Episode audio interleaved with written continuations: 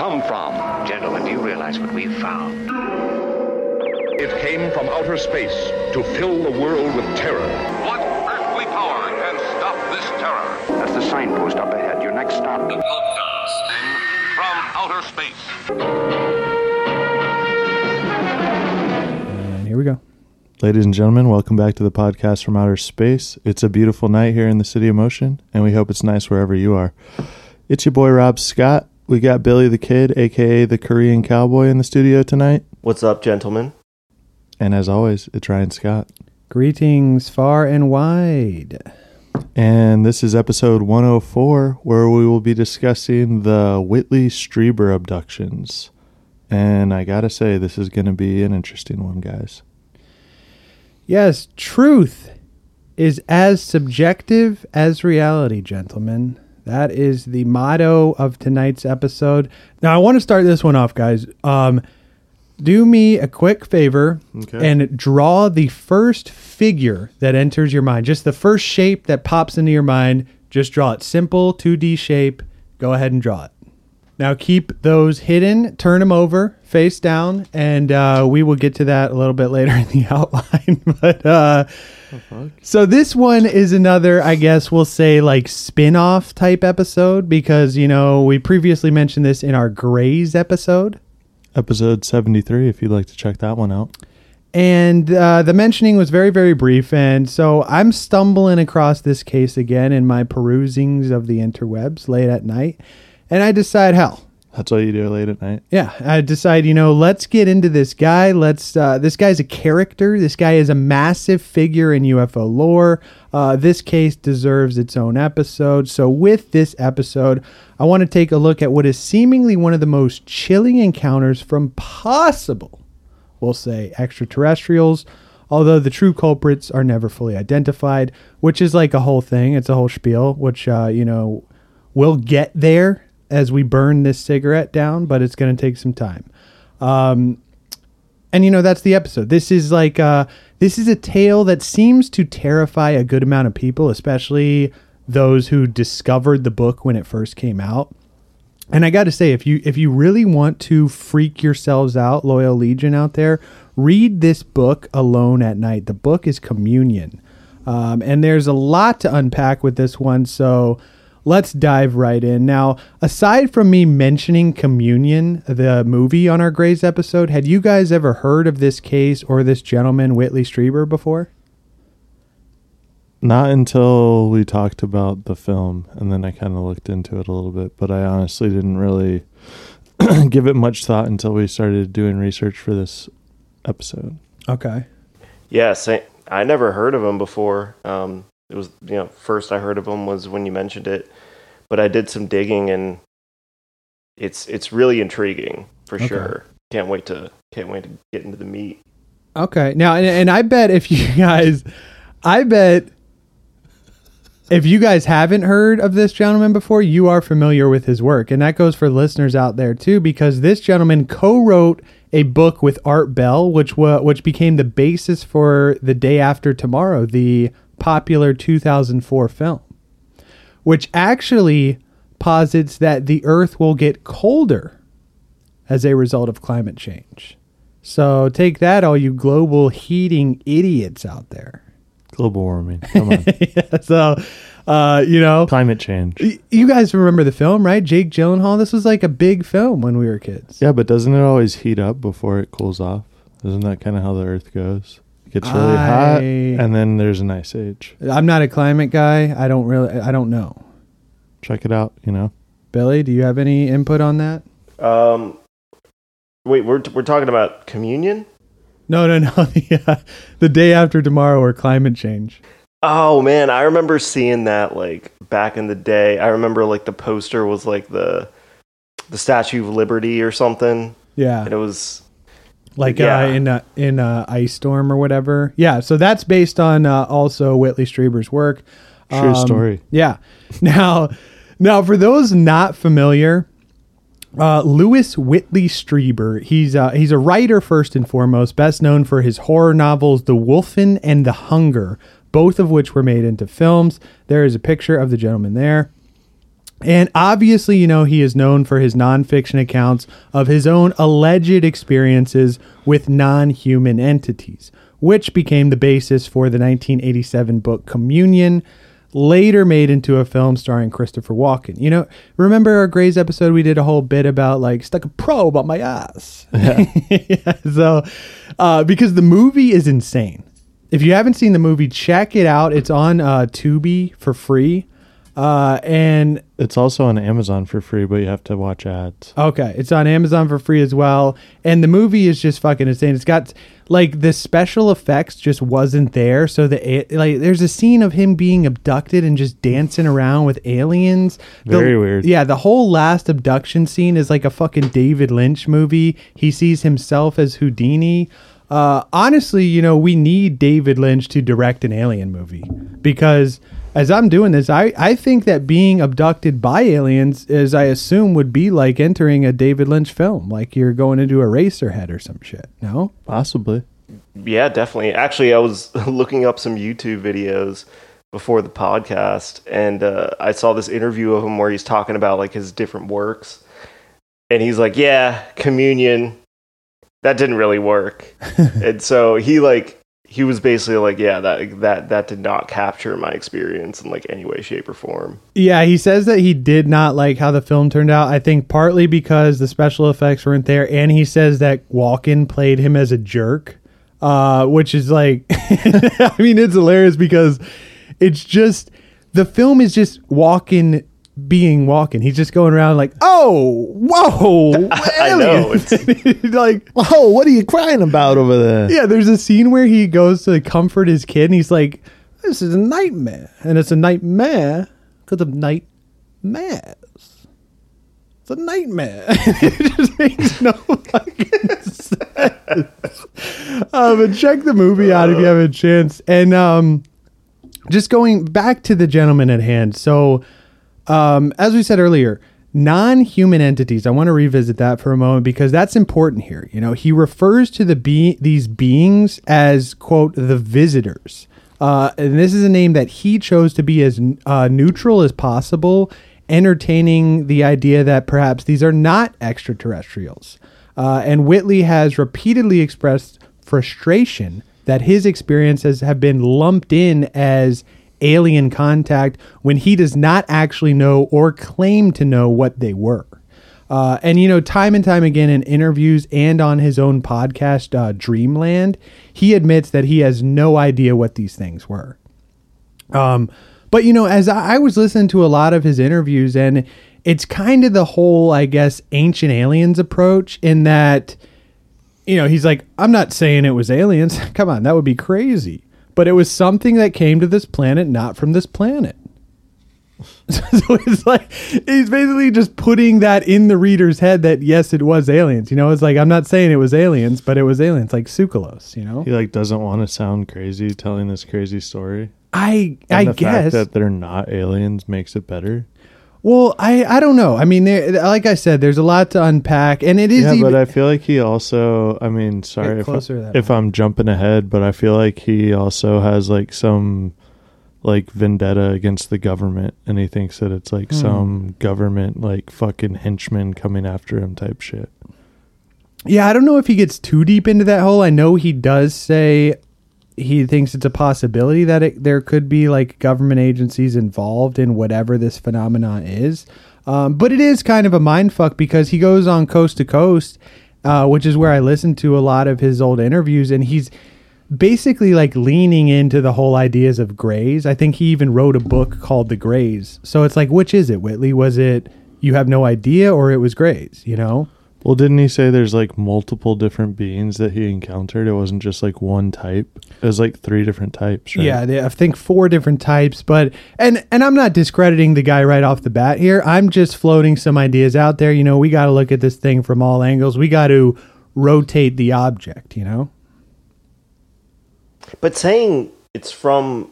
It's not from this planet. It's from another planet. I mean, that's literally saying it's aliens. But yeah, I mean, that was just an example. Like he doesn't ever, I don't think, say it's not from this planet, but it, it came here.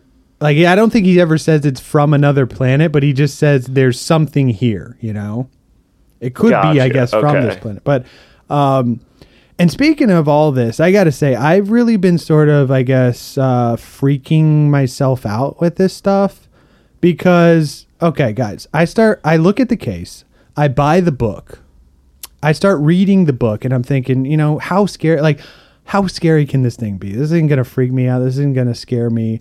Um, I was alone um, for a good four days doing the research, reading this book by myself.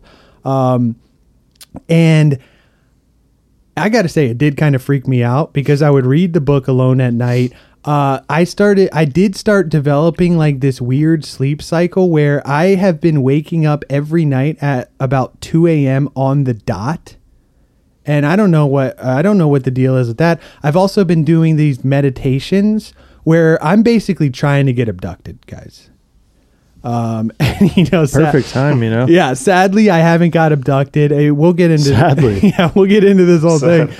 Uh, because I'm trying to get abducted. I've been doing these. Uh, you want a small creature to come in your room and stick stuff up your ass? Oh, I'm not stick stuff up my ass, but you know, there's well, a probe. So it happened to uh, this guy. Yeah, I've been doing. Maybe these, draw some blood. I've been doing you know? like uh, Gansfield tests where you you know stare into like diffused light and just kind of do the white noise to to further Christ, my meditation. Again? Yeah, and Putting I've been ping pong balls over your eyes again. Yeah, well, I actually got like a Gansfield mask, um, and then I've been. Where do you buy that? On Amazon, dude. And then I've been slamming uh, E and J and Red Bull and That's watching um, The Sopranos. I've been rewatching The Sopranos. Oh. yeah, and I don't know. Hey, any nicotine thrown in there? Yeah, and I just got to say my mental psyche, I don't I don't know if it's all, it, it's it's being damaged, guys. Um, Probably from the E and J and Red Bull. yeah, now, now let's first look at abductions in general uh, because you know, reports of the uh, abduction phenomenon, we'll call it, have been made all around the world. You know, it's no secret. Um, the Antonio Villas-Boas case from Brazil. Uh, this was in nineteen fifty-seven. We mentioned this in our sexual aliens episode. Episode number forty-two, if you'd like to give that a listen. And also the Betty and Barney Hill abduction from the United States. This was in nineteen sixty-one. We also talk about this in our Grays episode, but that will also likely get a full episode. Um, but those are regarded as the first cases of, I guess, U F O abduction to gain widespread attention. Uh, others argue that these are more or less the first canonical cases, um, which like abduction case, they, they sort of established a template that would become the norm for abduction cases that would follow. Um, because I guess if you want to get technical, there's cases of abduction going back to eighteen ninety-seven. And for, for even some people note similarities with like fairy folklore. Uh, I think we talked about this on some other episodes. Uh, Jacques Vallée is a big proponent of this. Uh, possible connection, you know? Big fairy guy. yeah. Now, claims of U F O abduction seem to hit a mega surge in the mid nineteen seventies. And by the nineteen eighties, serious research, that is academics, scholars, along with the mainstream media, were giving attention to this subject. Uh, I think Whitley Strieber was on Larry King at one point. Um, so, you know, this was uh, this was no joke, guys. And uh, of these academics, John Mack, who is a Harvard psychology professor, remains probably the most esteemed or accredited scholar to have studied the subject. Um, and what he says about the whole phenomenon is, quote, I would never say, yes, there are aliens taking people, but I would say there's a compelling, powerful phenomenon here, and I can't account for it in any other way. That's mysterious. Yet, I can't know what it is, but it seems to me that it invites a deeper, further inquiry. Now, Mack argued that uh, the abduction phenomenon might be the beginning of a major paradigm shift in human consciousness, or a kind of fourth blow to our collective ego, following those of Copernicus, Darwin, and Freud, which Copernicus proved the sun was the center. Uh, Darwin's theory on evolution, and then Freud pretty much invented uh, psychoanalysis. Psycho. yeah, so um, now since then, abduction cases have uh, had a steady decline, and are definitely much less popular in mainstream media. Uh, skeptic Michael Shermer proposed that the popularity of camera phones increases the burden of evidence for these claims and could be a cause for their decline. Now, what are we thinking, I guess, about like abductions in general? Where do you guys stand? What could be going on here, you know, with the original spike, decline, this whole paradigm shift that John Mack's talking about? I mean, uh, what what are you guys thinking here? I'm not going to completely write it off that, you know, aliens came down and abducted people. Um, but at the same time, I think taking a look at Um, you know, psychoanalysis and what, you know, we're going to kind of dive a little bit into in a bit. Um, the the recessive hypnosis, I believe. Yeah, regressive. I think it's regression hypnosis. Re- regressive, yeah, regression hypnosis. Um, you know, Whitley Strieber, we'll we'll get into this soon, but but he actually didn't remember, you know, the the uh, the abduction after it happened, and for for a while, a long while. And then when, you know, underwent this type of therapy and remembered it all. So I think there's an aspect of, of psychology that can go into this, and maybe people see things in certain states of mind that they think are absolutely real. Okay. Are they real? Not sure, but okay. Yeah. I mean, I definitely think that both are possibility. Like, obviously people can have sleep paralysis and see things, or uh-huh. be in like a certain sleep state and see things, or be fucking tripping their balls off and like see God or whatever mm-hmm. might happen. But I mean, I think there's enough evidence out there to suggest that abductions have likely happened before, but in this specific case, I'm not sure if I, if I'm, uh, picking up the breadcrumbs old Whitley's laying down. Okay. And anything like, what are we thinking about the spike? Like, they hit a spike in the seventies. Do we think that's purely well, like a hype train of like, hey, let me try to... Just like in like pretty much every case that we've discussed, whether it's a U F O sighting, an abduction, you know, fucking Mothman, whatever cryptid mm-hmm. that we've talked about, it's always one story kind of surfaces, and then all of a sudden there's people like three hundred people that saw the same thing. So okay. I think that could probably account for a majority of it, but I think there's just too many like variations in stories as far as abductions go that, I mean, I, I would believe that it's something that happens or has happened to people before. Okay. Or is currently happening for all we know. Okay. Or it could be like, uh, do you guys remember that like Netflix thing where some chick got like molested, and or her whole family got like molested, and the guy would like tell them they were being abducted by aliens and basically like boof them? Did, you know did not about? see that one. No. It's called, I think it's like, I have no ab- idea what that is. Abducted in Plain Sight. You guys never saw that? Did not. No, that, that, yeah, okay, no, the neighbor, like, that befriended the family with the yeah, little girl, yeah. and, and he was, like, he, being, like, super nice, and yeah. they're, like, he was like, yo, can I take her on a vacation? Like, just me and the girl, like, it's fine, you know? Yeah. And, like, her parents trusted him enough to, to like, let her go, and, and yeah. And he, and like, he, convinced like, her she was being abducted by aliens, but then he also, like, got the dad to, like, blow him in his truck, and was like... Jesus. This guy was yeah, insane. Man, that's, yeah, but that's I... wild. I think some of the abduction cases could be like that. Like, it could be some traumatic event that people have had happen where they build up this mental screen of like, oh, I was abducted by aliens. Um, but I don't know. I mean, I think it is like we kind of said, I think we were all in agreement that there definitely can, could be legitimate cases. Um, but it's not like we should just, um, believe all of them. Right. Yeah, definitely not. Okay. Now, gotta have a skeptical ear yeah. for a lot of this. Okay, okay. Um, now, a little precursor uh, before we get into the tale of tonight.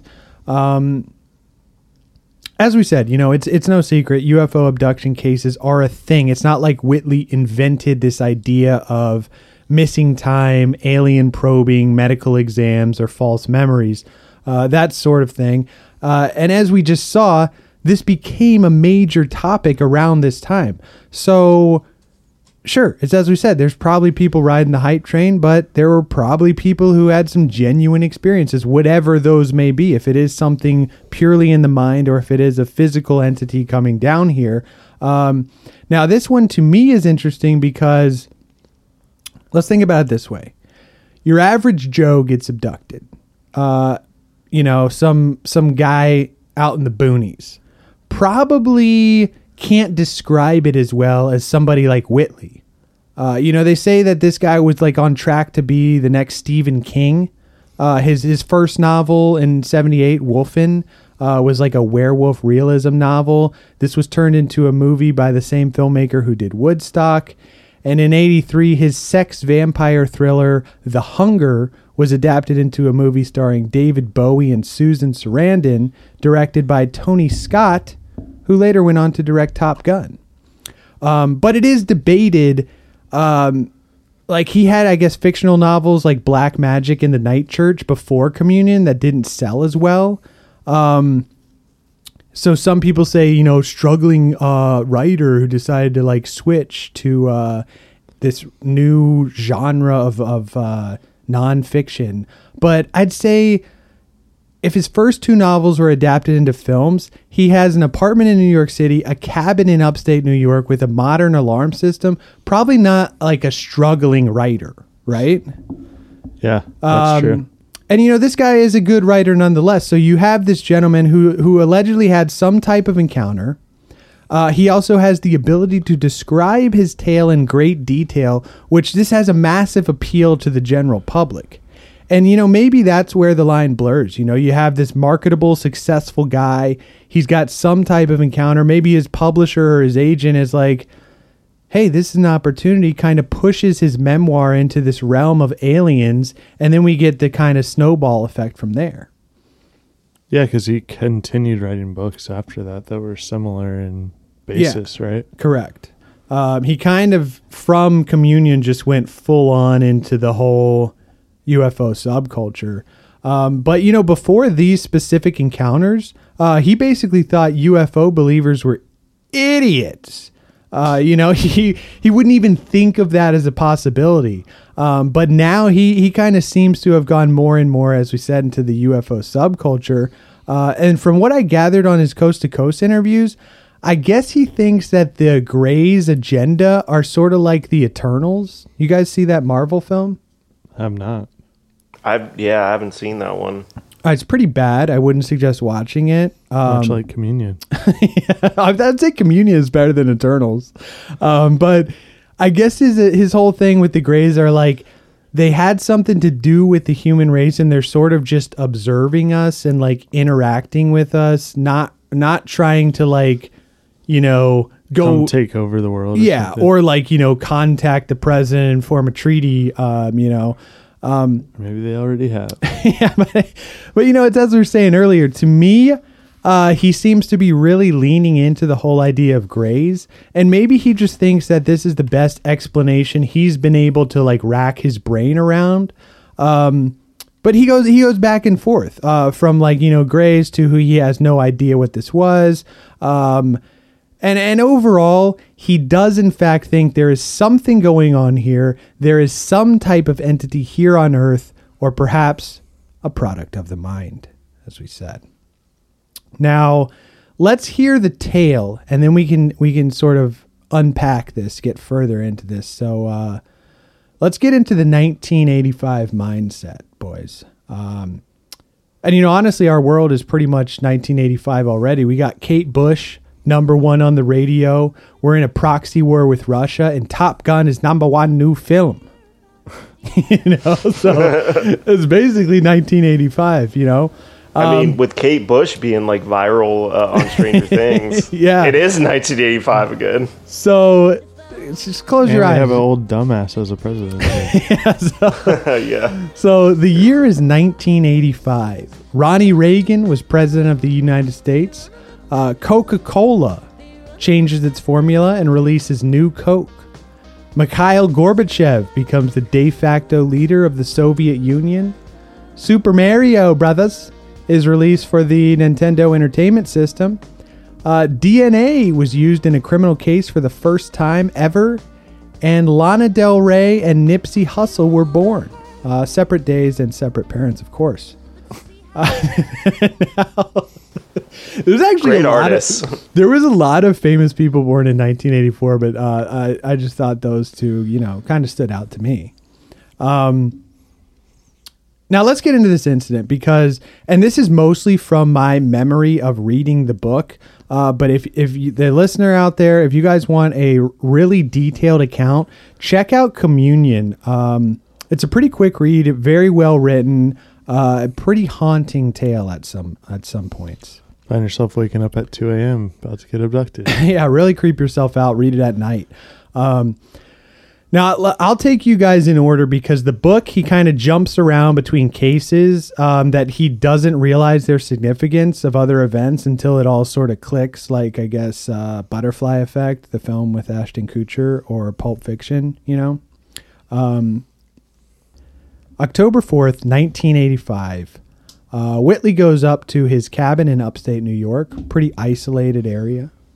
Uh, he's up there with his wife and son, uh, his homie and his homie's wife. Now, he has this bizarre dream, uh, as like this is what he thinks it is at first. Um, so he has this bizarre dream that there is a blue light shining on the ceiling. And the way his cabin is set up, um, it's like a big cathedral ceiling uh, and a window at the top. So it would have had to be some massive structure outside. It's not facing the road. Uh, he thought it was a fire, but he goes back to sleep. Uh, and then he wakes up. Okay. Something's on fire outside. Go back to sleep. I said pause, dude. Now, he wakes up later to a big bang and hears his boy screaming. He thinks, what the fuck? The place is on fire. I fell back asleep. I'm a fucking idiot. Uh, he tells his wife the place is on fire. He goes to get his boy. Um, he realizes there's no fire. His buddy's stumbling around in the hall. Uh, he tells him, go back to sleep, puts his boy back to bed. Uh, he writes this whole thing off as like perhaps some bizarre sort of hypnagogic episode, you know? Now, I think the fire, like why he went back to sleep, he says he felt like he was in, you know, like a trance. Like he wanted to get up, but it was just like, ah, fuck it, I guess, you know, fire, fuck it. Um, but yeah, I mean, what are we thinking? Cabin's re- on fire, go back to sleep. I mean, you, have you guys ever had like, you know, where you're in that half wake sleep and you think something crazy's happened, but you're just like, whatever. Too lazy to get up. Yeah, yeah or too so. tired. You know? Yeah, but if, if I thought there was a fire going on in my apartment, I'd probably wake up and like look for the nearest escape. Well, as I said, like, he says he felt that he was in some sort of trance, um, but this is his experience oh, nonetheless. True. But I, w- I mean, this is not out of the realm of possibility to have this be some like hypnagogic episode, right? It's true. I mean, I've Possibly. had I've had sleep paralysis a couple times, and it's pretty creepy. Like. Yikes. You know, where you're trying to get up, but you can't. Maybe it was something like that. Now, after this, he kind of becomes uh, a little bit paranoid. You know, he'll wake up thinking something's wrong. He gets the feeling that people are creeping around his house. Um, he's constantly checking rooms, checking closets, that sort of thing. And this is like for for months, I guess, that, that this is happening, that he's doing this. Smoking too much weed. This behavior, yeah. He's smoking way too much weed. Um And he also, I guess that night in his dream, he had this strange, vivid vision of a giant crystal towering over his cabin. Now, that's awesome. I, I've also been getting a little bit into crystals, you know? Finally. Yeah, I think, I think we need to, uh, to dive into some more like crystal lore episodes. Okay. Um, now, fast forward a few months. Uh, he's back at the cabin in upstate New York. Uh, this is the evening of December twenty-sixth, nineteen eighty-five. Now, Whitley, this time it's just Whitley, his wife, and son. Um, and as we said, he had become somewhat paranoid of potential intruders. Uh, and I think even before this, he was always sort of a cautious guy, you know, if he's this well-known writer. Uh, so he recently installed a high-tech alarm system at the cabin. And also, I'm thinking nineteen eighty-four, these systems were probably still pretty new, but becoming affordable to be like widely available, but probably still like state of the art, you know, burglar system. Um, Now, at approximately eleven p.m. on the twenty-sixth of December, he activated the system and the family called it a night. Everyone goes to bed. After a couple hours, he was awakened by an unusual sound. He could hear a peculiar whooshing or swirling noise coming from the living room downstairs. Uh, it resembled the sound of a large number of people moving rapidly around the room. Strangely, again, he settled back in bed uh, without bothering to investigate. Again, he just like with the fire, he says that he was in some sort of like a trance state. Now, as soon as he did this, he noticed one of the double doors leading into his bedroom slowly moving closed, as if someone was concealing themselves behind it. He sat up, extremely frightened, uh, and then he saw a short figure edging around the door. In the ambient light, he could make out the faint outline of whatever this figure was, but he could not make out this figure's face. As it got close to the bed, Whitley could see two dark holes for eyes and a black downturning line for a mouth. It seemed to be wearing some sort of armored vest, and beneath it was a rectangular object of the same type, which covered the lower waist to just above the knees. The next thing he knew, the figure rushed at him. At this point, he blacked out. His next recollection is of seeing numerous short beings wearing blue coveralls entering the bedroom. Like some minions? Maybe, yeah, maybe really coveralls. So he then felt that he was in motion, like being carried, naked in a state of total paralysis. He blacks out again. Now, his next memory was sitting in a small depression in the woods. He sat on the cold ground with his legs partially bent and his hands in his lap, as if he was in some sort of recliner. At this point, Whitley felt as if he was unable to move and was under control by the entities. On his right, there was a figure apparently working busy at something on his head. The being wore blue, dark blue coveralls, and there was a distinct impression that the being was feminine and was almost explaining something very fast. Now suddenly, he noticed the ground begin to corkscrew as he shot up into the sky and caught a glimpse of the treetop shrinking below him. He described this as being on a fast-moving elevator shooting straight up.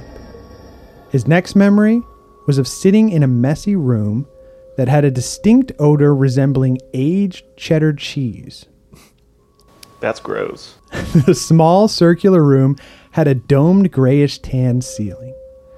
Now there was some clothing thrown about the room, and there it was a stuffy with it was stuffy with a dry air. All around him, small figures were moving at a very high speed. Whitley noticed a type of lens at the point of the ceiling through which colorful scenery could be observed. One being was on his right, another on his left, and soon he was shown a tiny gray box with a sliding lid. A thin, graceful person that was not distinct in appearance was holding it.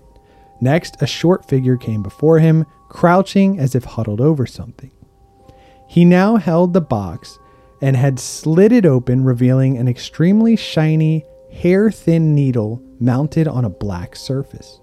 Whitley was terrified as these entities told him that they were going to insert this into his brain, and he began screaming.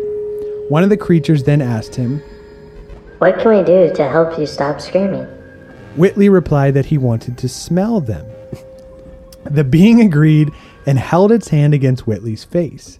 He reported that it smelled like cardboard and cinnamon.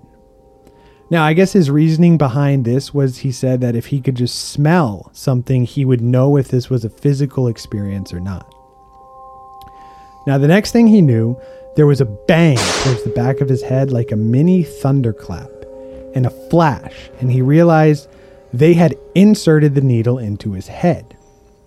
From here, he was taken to another room where he saw a table in the center, benches, and several huddled figures, some with round instead of slanted eyes, and he recalled seeing four different types of beings.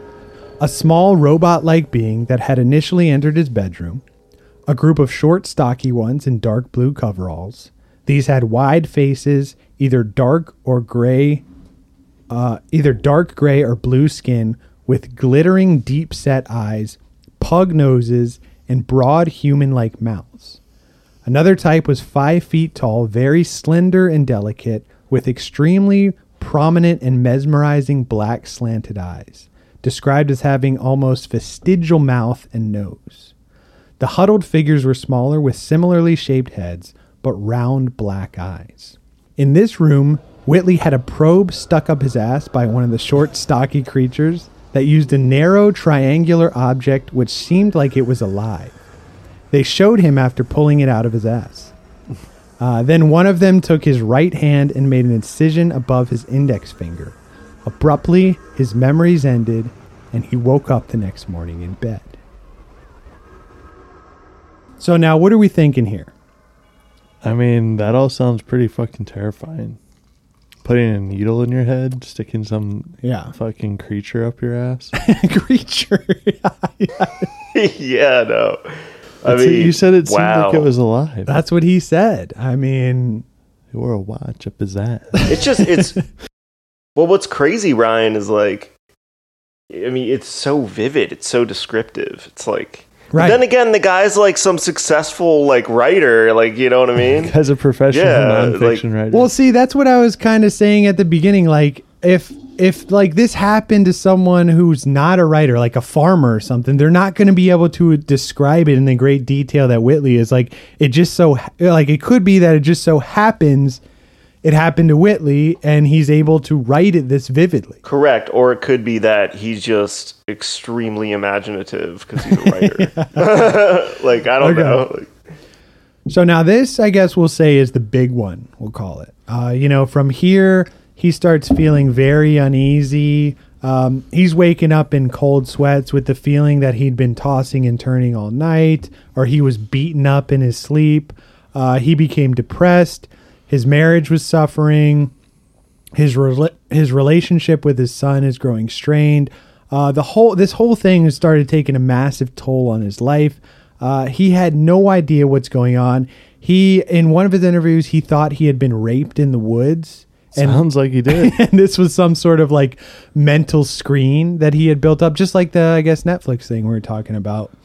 Um, now after this experience, he did end up reading a book. Uh, Science and the U F Os that he had been given. As we said, wasn't a big U F O guy before this. Uh, and in it was an abduction story that just kind of made everything click for him. You know, he revisited the night from October. He starts getting very freaked out. Uh, he needed to get to the bottom of this. So he stops reading about aliens so that he doesn't convince himself. And he decides to go- undergo regressive hypnosis by Doctor Donald F. Klein. Now, he specifically sought out this doctor who was indifferent to the whole U F O thing. He didn't just want to go to somebody that would, I guess, give him a confirmation bias or... Sounds like you're abducted. yeah, or, you know, like leading the witness, I guess, right? Like, he didn't want to go to a guy that... Like, he's not going to go to fucking Giorgio Tsoukalos and be like, hey, this is what happened to me. Of course, he's going to go, this was aliens, Whitley. You know? I'm not saying it was aliens. But, but it was aliens. Now... When it comes to like regressive hypnosis, do do you guys have any thoughts on, I guess, hypnotic regression or this recovered memory therapy, or I guess hypnosis in general? I do have, um, I don't know if this would count.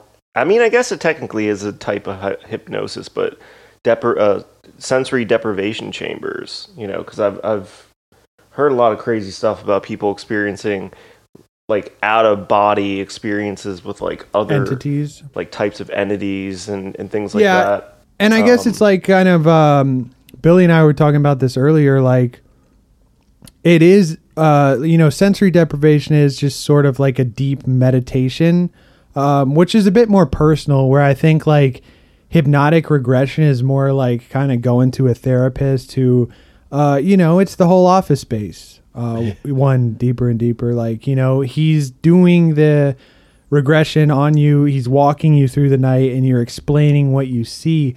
Um, but I guess, you know, this is kind of like a, a pseudoscience, or I guess like it goes against mainstream science, because like hypnosis in general, I mean, uh, we were talking about this. Do you, have you ever been hypnotized, Rob? I have not. Do you know anybody who has, or like, would you? Uh, yeah, I've talked to people that have done it before. I've talked to people that have done it before. And you trust them, like, to believe that it yeah. is a legitimate thing. So, like, you would believe in, I guess. Like, uh, we, we should be hypnotized. We should like find a group therapy. Yeah, I need I need to go to this. Uh, I need to figure out what's been happening to me at two a.m. Um, Hopefully you didn't get raped in the woods. Yeah, but no, I guess this is like a whole. I don't know. I think there is like uh, problematic issues with this sort of stuff in general. Um, but, you know, that's neither here nor there. He went to this guy. He's an actual doctor who's doing the stuff. Um, and he, he goes through this regression hypnosis and he, so they put him in the regression hypnosis and he describes the, these images of being in this room and um, they're walking through this, this abduction case. And when he goes through like the light up needle wand being uh, put into his head, he says there was like a flash of apocalyptic images. Uh, he also saw images of his dead son and he got images of his father's death, but in a much more horrendous way than what he was told by his mother.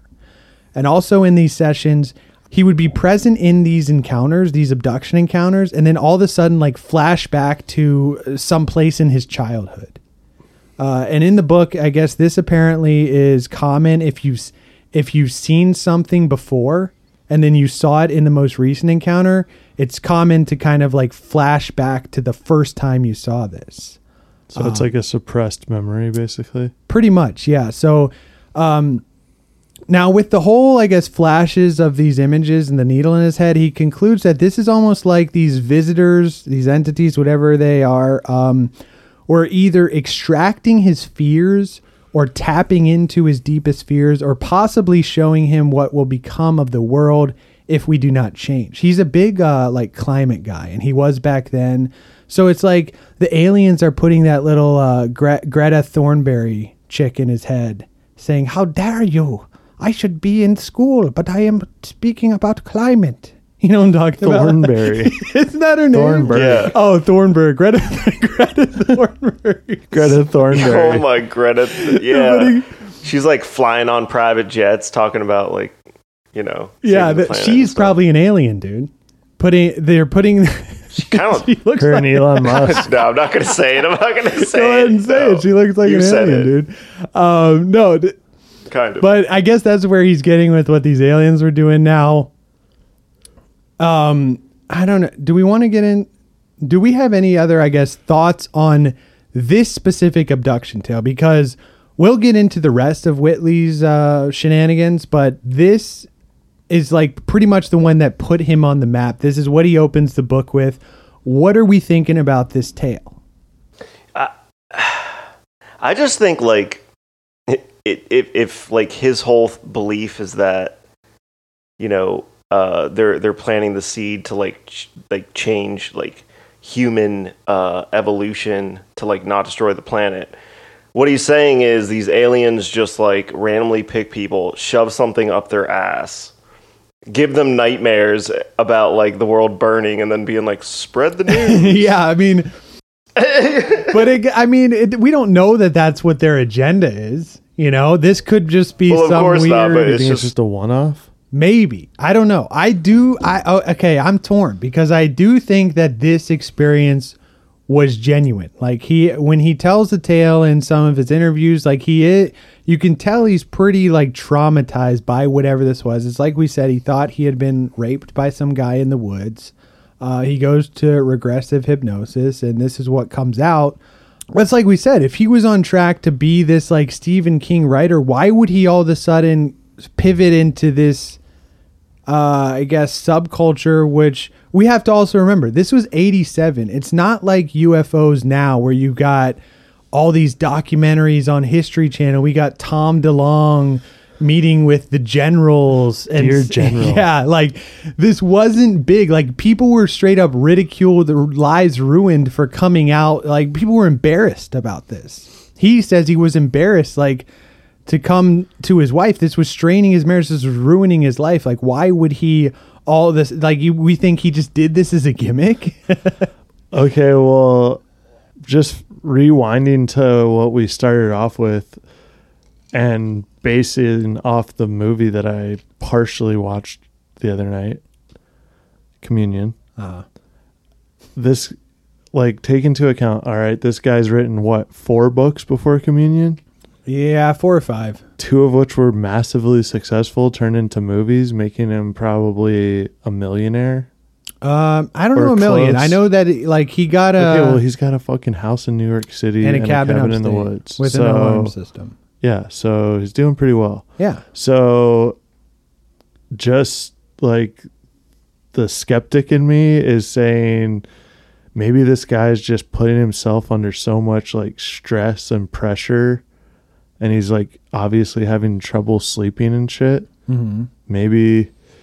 He's just like freaking himself out, you know? Okay. So maybe this is a boil I mean, up. I'm like, not trying to discredit the guy. Like, no offense, Whitley. But it just seems like all the, like when you take a look at all the other factors that are playing into this, it just is, seems a little, a little far-fetched to me. Well, so you're thinking this was a stressor that bubbled up as this experience and that's what he's... Yeah, you know, maybe, you know, he's having trouble with the wife, like you said. He's having tr- trouble getting on track to write his next novel. And then all of a sudden, all this, like, crazy shit starts happening. He says, God. And he's like, hey, fuck it, I'll write a book about this. And he says, Anne, come on, I was raped by aliens. It's like a probe up my ass. Yeah, or he's like, this is an incredible idea, and I can capitalize the fuck off of it, like getting a number one New York Times bestseller. Well, because like... But again, do we movie, know that... He's like do fucking we know? recording himself on video Yeah, and stuff? But again, like, that's like... Is that real? No, no, that's... The movie is just based off of the book. It's not like... Uh, that wasn't realistic in any way? I don't think... I mean, you know how movies are that are based off of like biopics and shit. They all fucking... You're talking to them all wrong. It's the wrong tone. They all fucking muck up the truth, you know? But I'm saying like... Do it again, I'll stab you in the ass with a probe. Do you think he knew, okay, this... this abduction shit's gonna be big, and why and how would he even have the foresight to think, hey, t- fucking you know, twenty, thirty years from now, Tom DeLong's gonna be going on History Channel. I'm gonna be famous or die. You know, like is that? No, I'm not saying like well, he's a. He was a horror I'm not writer. Saying he's a genius, though. But I'm just saying like, the guy has like these massively successful like horror stories, and then. So maybe this is like some proto Blair Witch type well, shit. No, I'm like saying, maybe he was like, let me spin this as real. I'm going to write a terrifying, uh, this abduction thing is, it, it's a spike. I'm going to write a terrifying tale and try to capitalize off it. Maybe that. Well, yeah, I mean, that's, that's kind of my angle, but Rob, sorry, no, go good. ahead. I, w- I was just thinking maybe through the stress and the pressures and everything of his everyday life, something traumatic happened to him where maybe he was in a sleep paralysis type state and saw some weird shit, and then you know next day he's wakes up and he's like, I gotta write this shit down. Okay, all right. So because like the experience was real, maybe it wasn't physically real. Yeah. So mind, a product of the mind. Yeah, and then he's so good with words that he's able to kind of like really sell it. You know, relish it up. Fucking polish the turd and sell it. Okay. All right. Okay. That's fair. That's fair. Yeah, that's feasible for sure. All right. Now getting into some logical explanations. So as we said, he goes to this doctor who's pretty indifferent to U F Os. Um, now the recounting of these like bizarre facts caused Doctor Klein to suggest that it was possible that this was a result of temporal lobe epilepsy. Um, this is a condition that can cause one to have vivid hallucinations, uh, and sense of smell is also affected by this. Now, Whitley says that he took several tests and scans for any sign of temporal lobe epilepsy and other diseases, and there was nothing wrong with him at all. He said the only thing is that the uh, psychological test showed a lot of stress, which is consistent with the experiences he was having, but the physical tests were fine. There's no sign of neurosis or psychosis uh, or anything in the psychological tests. Uh, and Klein, Doctor Klein even writes a statement saying as much in the closing of the book. Um, now, this is verified? I would assume because as... Because um, if I'm just saying if... If the tests were showing like this guy's a fucking crazy psychopath, he's not going to be like, well, guys, went to the doctor and uh, I've been having some hallucinations. Yeah, but see, this is what I was talking... It's not really going to help him sell yeah, books. This is what I was talking with Billy about, because Communion was a nonfiction bestseller for six months in nineteen eighty-seven. It was it was put out through a, a legit publisher. Now, publishers have, I would assume, people to bill their folks. Their, there's probably a process to bill a book as nonfiction, you know? This guy can't just be like, hey, I was abducted by aliens, did all these tests with the doctor. Boom, that's the facts. They don't just go off his word. I would assume that the publisher had to do some fact-checking into, like, the doctor's word to get this thing put out as nonfiction, you know? And to kind of check the facts of this thing. Fact-checking, nineteen eighty-five. nineteen eighty-seven. Yeah, but... But my whole thing is, how do you fact check that? Besides the physical tests, and, and well, yeah, I would, that showing he's not suffering from some, you know, mental thing. Yeah, I would think m- mostly the fact checking is, like Rob was saying, is it verified the doctor made this statement, which I would assume they went to the doctor. Uh, you know, he's putting his name in the book. He's putting his word in the book. So it's not like uh, Whitley could just make this shit up. You know, he can't just say Doctor Klein and then you like his publisher finds out there's no Doctor Klein like anywhere in the state. Doctor Um, Pepper. Yeah, you know. Got you, got like, you. I would okay. assume they had to do some sort of fact checking to prove like, hey, you really went to this doctor, did these tests, did the like M R I and the scans on your brain to prove that you're not a fucking insane whack job. Okay. Exactly. It's like, oh, congratulations, you're not crazy. Maybe we can believe you. Maybe. Yes. Now, neurologist uh, Stephen Novella, he says that the details of Whitley's tale, waking up, seemingly paralyzed, fits the description the description of hypnagogia. Uh, so this is a fair, fairly common neurological phenomenon that has been mistaken by some for an intervention by demons, aliens, what have you. Uh, basically, as we were saying, sleep paralysis. Because uh, I was looking up hypnagogia. This is the transitional state of consciousness between wakefulness and sleep. So it's as you're falling asleep, not the other way around. Um, and it's common to experience involuntary, imagined experiences. Hallucinations can appear in the form of sights, sounds, or even feelings of movement. Uh, muscle jerks, you know, we've all had that feeling that we're falling or stumbled as we're falling asleep. Um You know, sleep paralysis, lucid dreams are also common during the hypnagogic phase. Uh, and also, some of the world's smartest minds attempt to purposely induce hypnagogia to tap into their creative creativity, including, but not limited to, Thomas Edison, Edgar Allan Poe, and Salvador Dali. Uh, Dali actually used to nap with a steel ball or a big metal key in his hand so that he would wake up when the, the ball hit the ground, and he would have these like vivid uh, hallucinations, which is where he got a lot of ideas for his paintings. His clock was melting. The clocks were melting everywhere, guys. Oh, but, uh, he, was in the, he was in the desert. The clock was melting. He's Spanish, right? Yes. What's a Spain accent? These clocks are melting. No, that's definitely not Spanish. More French. Can you do a good Spain? I can't. These clocks are melting. Uh, dude, I cannot. Actually, uh, the dude from No Country for Old Men, um, Javier Bardem. Yeah, yeah, yeah. He's Spanish. He's from Spain, so his accent. We are going to flip a that. coin, and the clocks will be melting. Uh, so, okay, so, um. But yeah, I thought that was pretty interesting. And also uh, writer Franz Kafka experienced um, dreamlike, dreamlike hypnagogic hallucinations when writing in a sleep-deprived state. Now, I thought this was interesting because Whitley specifically cites Kafka in the book as a huge inspiration. He, he described a summer when he found out about Kafka. You guys ever read Kafka? It's real fucking weird. I have not. You know, have you ever heard the term? It's very Kafkaesque. Yeah. That's where that comes from. It's uh, the guy's got some real weird shit. Um, yeah, he's half asleep. Yeah, but I thought that was interesting that Whitley cites this, and this is one of our logical explanations, so possible connection there.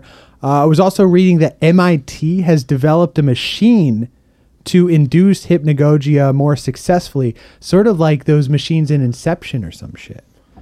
Okay. Uh, which I'd like to get my hands on one of those. You know, real tap, really tap into my dreams and shit. Make sure you um, uh, bring your spinning top.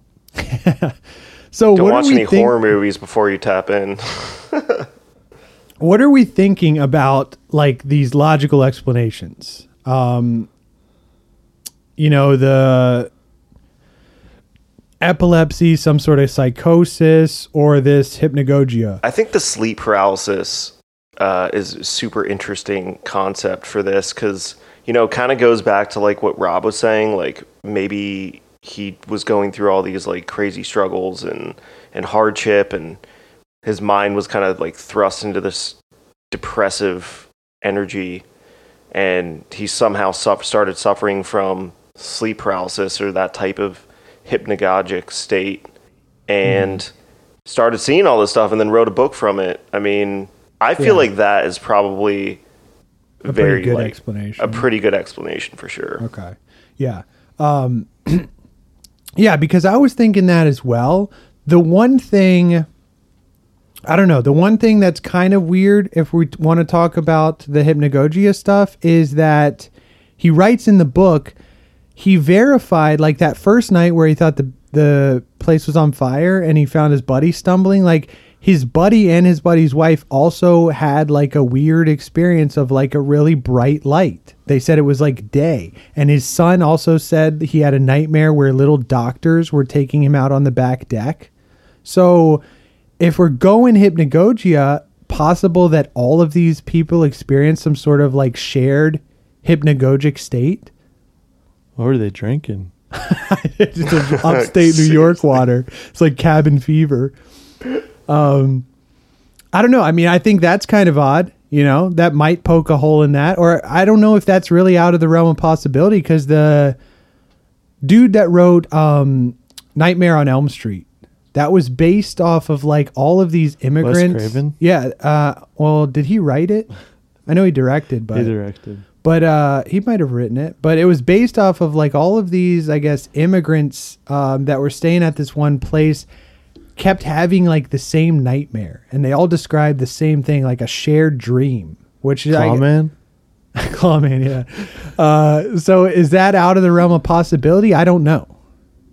I think I don't think it's out of the realm of possibility, but that does poke a hole. They're all that. drinking the Kool-Aid that night, huh? They're all drinking the Kool-Aid that night. yeah. Um, and I was also thinking, like, if we're talking abductions, uh, it does. It is a little odd that a lot of abductions seem to happen at night. You know, as people are in their beds or safe and sound, like falling asleep, you have these abductions. Uh, but then I'm thinking, you know, what about the? Isn't there a lot of people who explain, like, missing time in cars? Like, they were driving somewhere and they have, like, hours of missing time. Like, what the fuck happened to the car? The aliens abducted everything? Maybe. Maybe. And then I'm thinking, even off of that, why aren't more people abducted in uh, prisons? Like, if you were an alien, a prison would be a fucking perfect place to come do tests on people. Maybe they are. We just don't know about Well, it. I was looking up prison abduction cases. I couldn't really find many. Think they're gonna I mean, if it's like shit? a maximum security, aliens can't get in. Yeah, dude, it's harder to infiltrate, dude. I don't know. I'm just saying it is a, a bit odd that a lot of abduction cases happen, like, in the middle of nowhere to a guy that's sleeping, right? Usually, yeah. I mean, that would align with the hypnagogia stuff, correct? Correct. Okay. Correctamundo. Now, conclusions. Um. In the book. So in the book, he basically goes on to talk about how, like, everything in his life clicked with this regression hypnosis. All these events from his childhood, he found out, were just, like, screen memories for encounters with the visitors. And they had been making contact, doing whatever they were doing since he was uh, twelve years old, I believe, or possibly younger. Um, and, you know, some of this stuff is interesting, but it's almost like, okay, you had all these strange and odd events and just never made the connection. Like, come on, Whitley. Uh, you know, just one of on, the ev- just one of the events he described would be, like, a monumental event in anyone's past and that they would surely remember. And he just, like, starts spitting out dozens and dozens of encounters, missing time, weird anomalies throughout his life. It's uh, like he described this one event where he was at his uh, mom's house or something, taking care of her. He was reading a magazine and it all of a sudden just jumped to, like, the table and he had missing time. But it's like, Dude, I don't, I, I don't know. The the whole middle of the book is just chocked full of, of him putting the, like, connecting the dots with his life.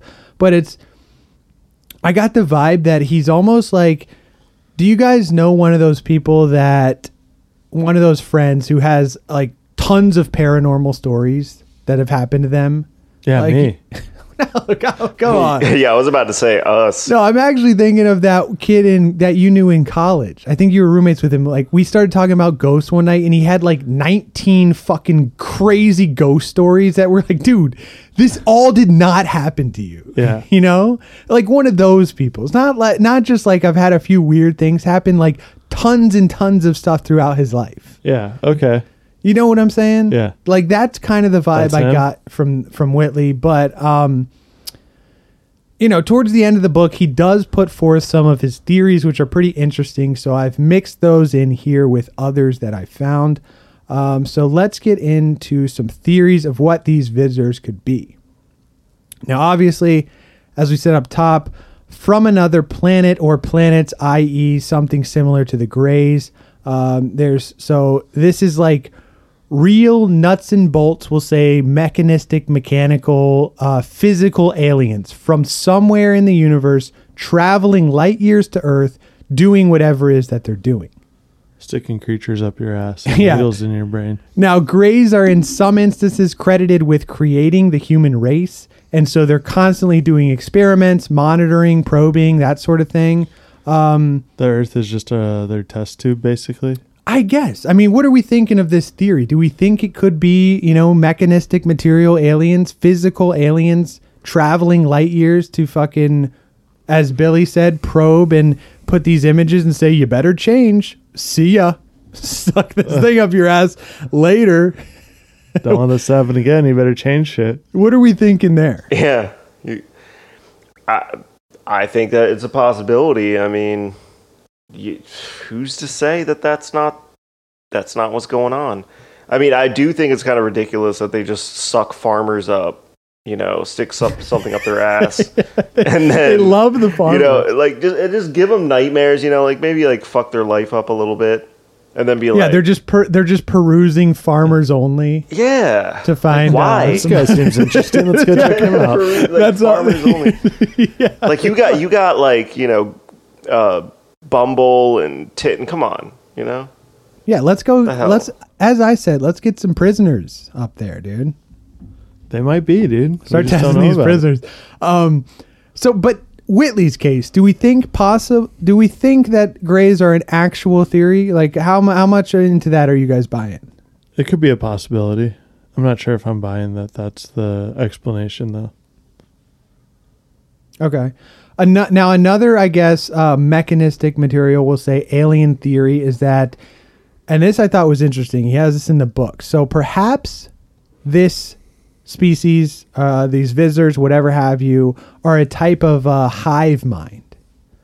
So while they seemingly are older and much more advanced than us, they could in actuality be more primitive. Now, let me break that down. Let's see what that looks like, you know. Like, what? Think about what a more primitive but seemingly advanced hive mind species would look like, you know?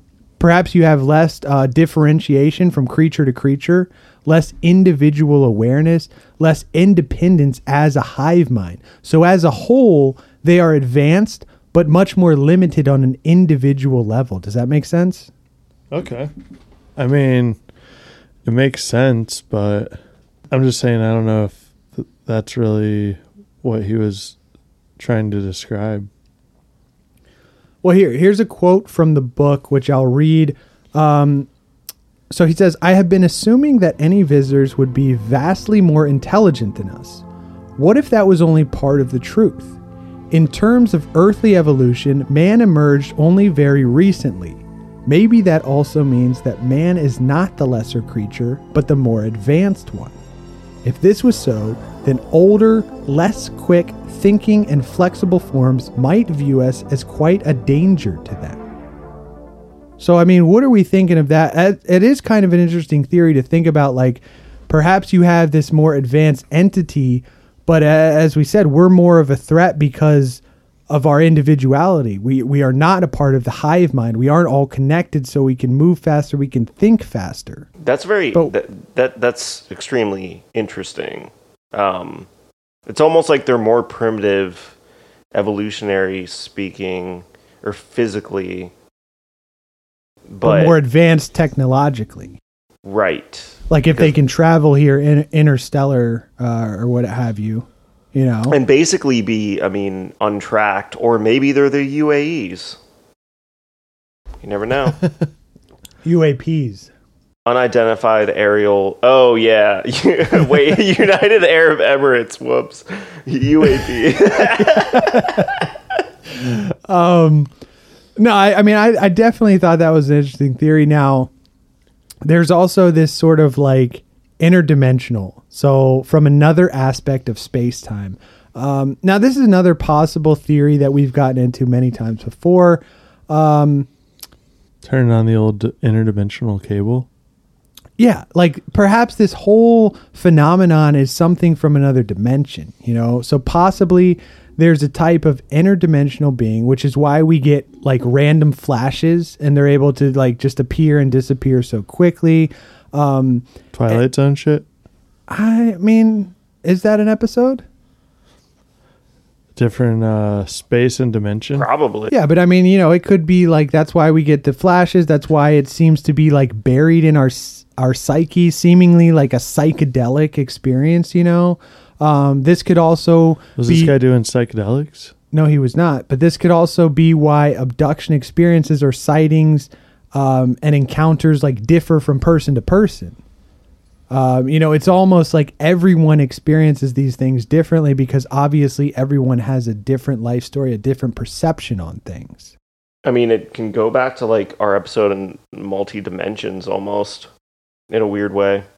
Um, and these beings might just exist in another dimension and somehow maybe making their way and contacting certain people. I don't know. I think it's as it, it, it's just as possible as, you know, extraterrestrials. It's not any more far-fetched, in my opinion, I guess is the right okay. way to Would put you it. Say it's perhaps more feasible than than interstellar travel? I wouldn't say more feasible. I would just say they're they're, they're equally, um, you know, they could equally be true or not. I don't see one as being like, oh, there's no way it could be an interdimensional being, but it could be okay. an alien. Uh, now, now, Whitley also claimed that um, in one of his interviews, another interesting point in, in the interdimensional theory is like, perhaps these uh, these types of entities could be seen or experienced as even more alien than, as we said, nuts and bolts aliens, because their laws of physics would be completely abnormal to us. But I'm thinking, like, if these are interdimensional beings, would they bring their laws of physics here, or would they have to adapt to our laws? And if so, that could prove like why it's so like psychedelic and weird, you know, like they have to adjust to our like dimension of space time, and it's just fucking like a They're weird like, like psych- yeah, yeah, it's like a weird like like we talk about with Men in Black, like using spoons like weird, and they can't like drink shit right, you know, it's it's like that sort of thing. Um, or you know, possibly what I was thinking is like um, similar to Annihilation. Have you guys seen that? Uh, the Natalie Portman film. Have not. Negative. Oh, come on. You guys need to um, come on. Pick it up. Uh, but if the listeners out there have seen that, it's like these entities also on some level could project back what they're feeling or experiencing. So you have these visitors that come make contact with us through a different dimension. They're probably just as scared as you. And they pr- like if you're scared, terrified, they're going to project that back a little bit onto you. But if you're like, hey, yeah. Shove the probe on up there. What's Come up, little man. Yeah, what's up, little dude? Maybe they'll be like really cool. Hell yeah, I want you to shove that thing up my ass. Yeah, like why so hostile? Well, though? That's what we were saying. If it is a terrifying experience for you and these entities are projecting that back, then it's going to seem hostile, right? It's like having a bad trip, basically.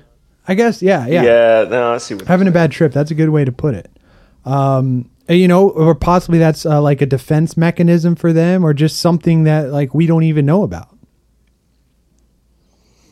Now, hand in hand with the interdimensional theory is this, uh, we'll call it, I guess, the tripwire. Now, Whitley again was talking about this on Coast to Coast. Uh, and this was put forth by John von Neumann, who's like a mathematician, physicist, computer scientist, engineer.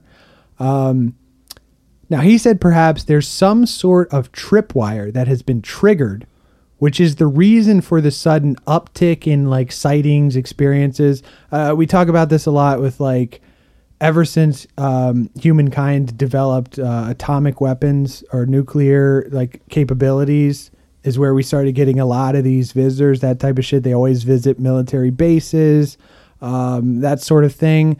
Uh, perhaps this is in the same vein as like we talked about with Crowley and Parsons opening the gate for like cryptids, M I Bs, extraterrestrials, and the whole realm of like tulpas. Now this von Neumann says like, or I think it was Whitley that said, so the government, if they came out and admitted that these were real, hey, we've been in contact with these entities, they're real beings, um, there would perhaps be enough believers in the fact that they are real, allowing them to walk through into our dimension. So at some point we, we hit a tripwire where this becomes more real and real, more people believe in it. I guess this is almost like the classic, like Christmas tale bullshit. You know, like uh, Elf, like you, you got to have the Christmas spirit to get Santa's sleigh off the ground, you know? Similar thing. You got to believe in the aliens for them to be able to walk through. Yeah. What are we thinking here? Well, in that case, what set off this tripwire? Because you said this guy was himself a fucking U F O alien skeptic. So that doesn't really seem like he had the uh, Christmas spirit there. Well, yeah, but that's that's what we don't know. And I think that, well, for him, it was the regressive hypnosis. He went to that and said, holy fuck, this thing was real. But, may, I mean, his whole message seems to be like, let's take these encounters more serious. So maybe it's like, uh, and it's like we were talking about with the U A P thing and the government coming out saying we don't know what these are. Maybe the more people that start believing these things, the up we're going to get another uptick in sightings, that sort of thing. Yeah, maybe, but I'm just wondering where they're drawing this conclusion from.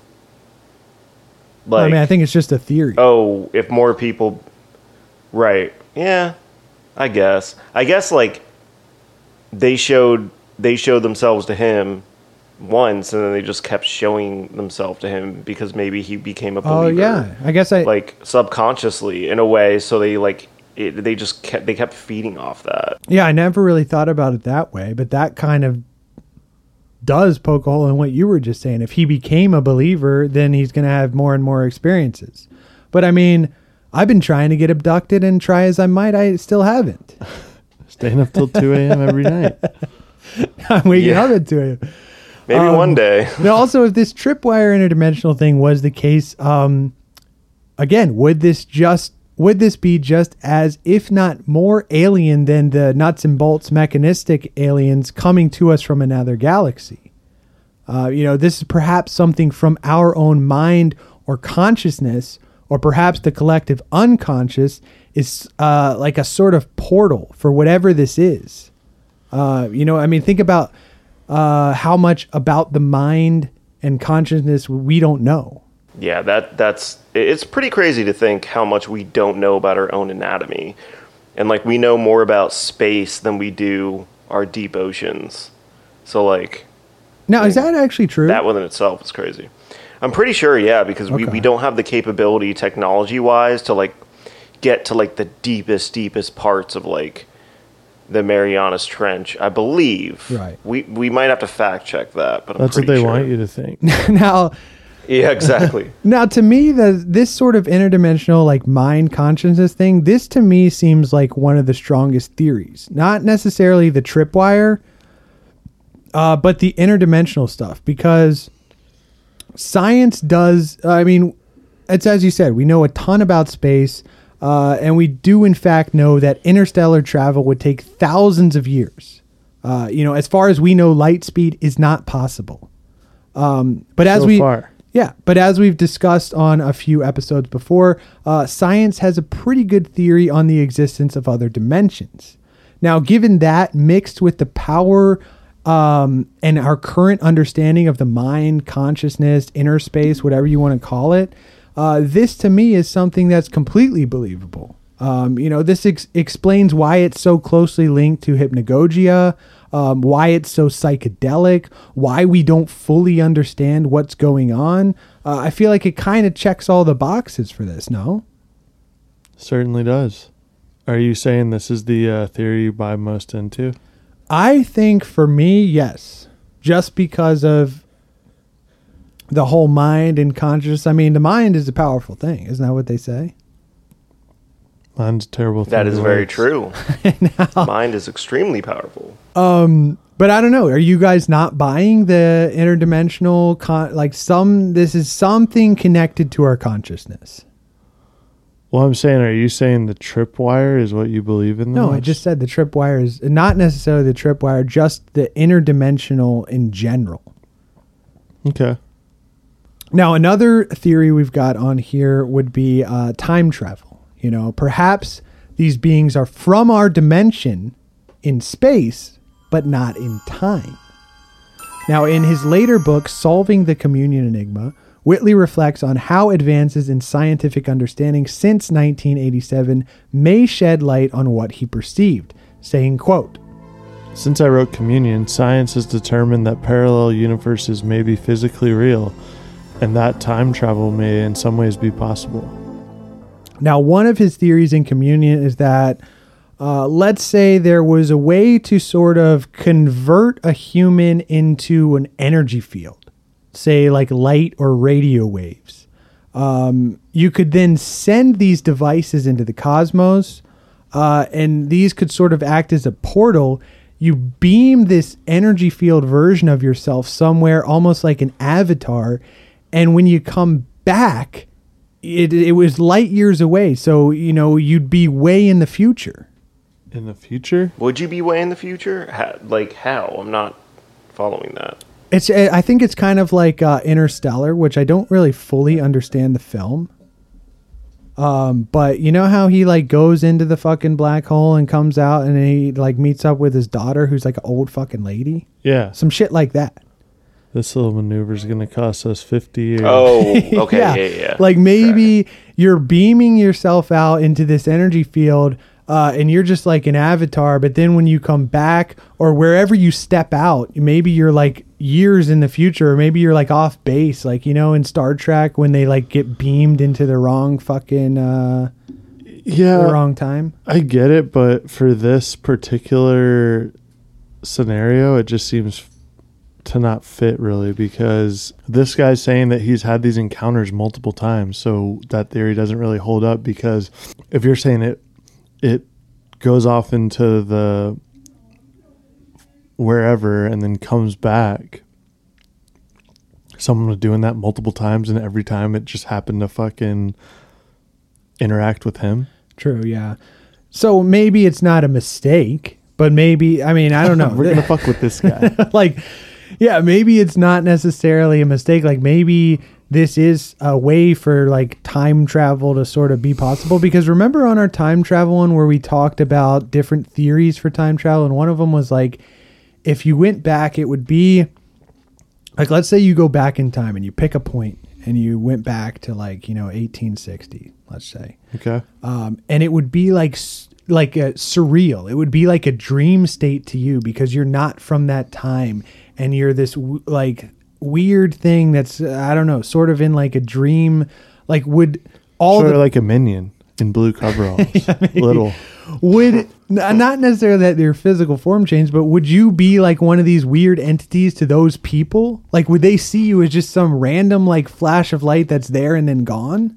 I don't think so. I mean, You think it would be like straight up Marty McFly? You're fucking I was literally fitting. Just going to say that. Okay. When he goes back and he's just d- different from everyone, you know? All right. So we're throwing this Calvin one out. Calvin Klein. Okay. So we're throwing this one out. Calvin Klein. Time travel, not possible. We think it would be more like Back to the Future. Whoa, whoa. I'm saying time. I believe time travel could be possible, but for this situation. Not time travel. I don't think it's time okay, travel. Okay. Okay. Okay.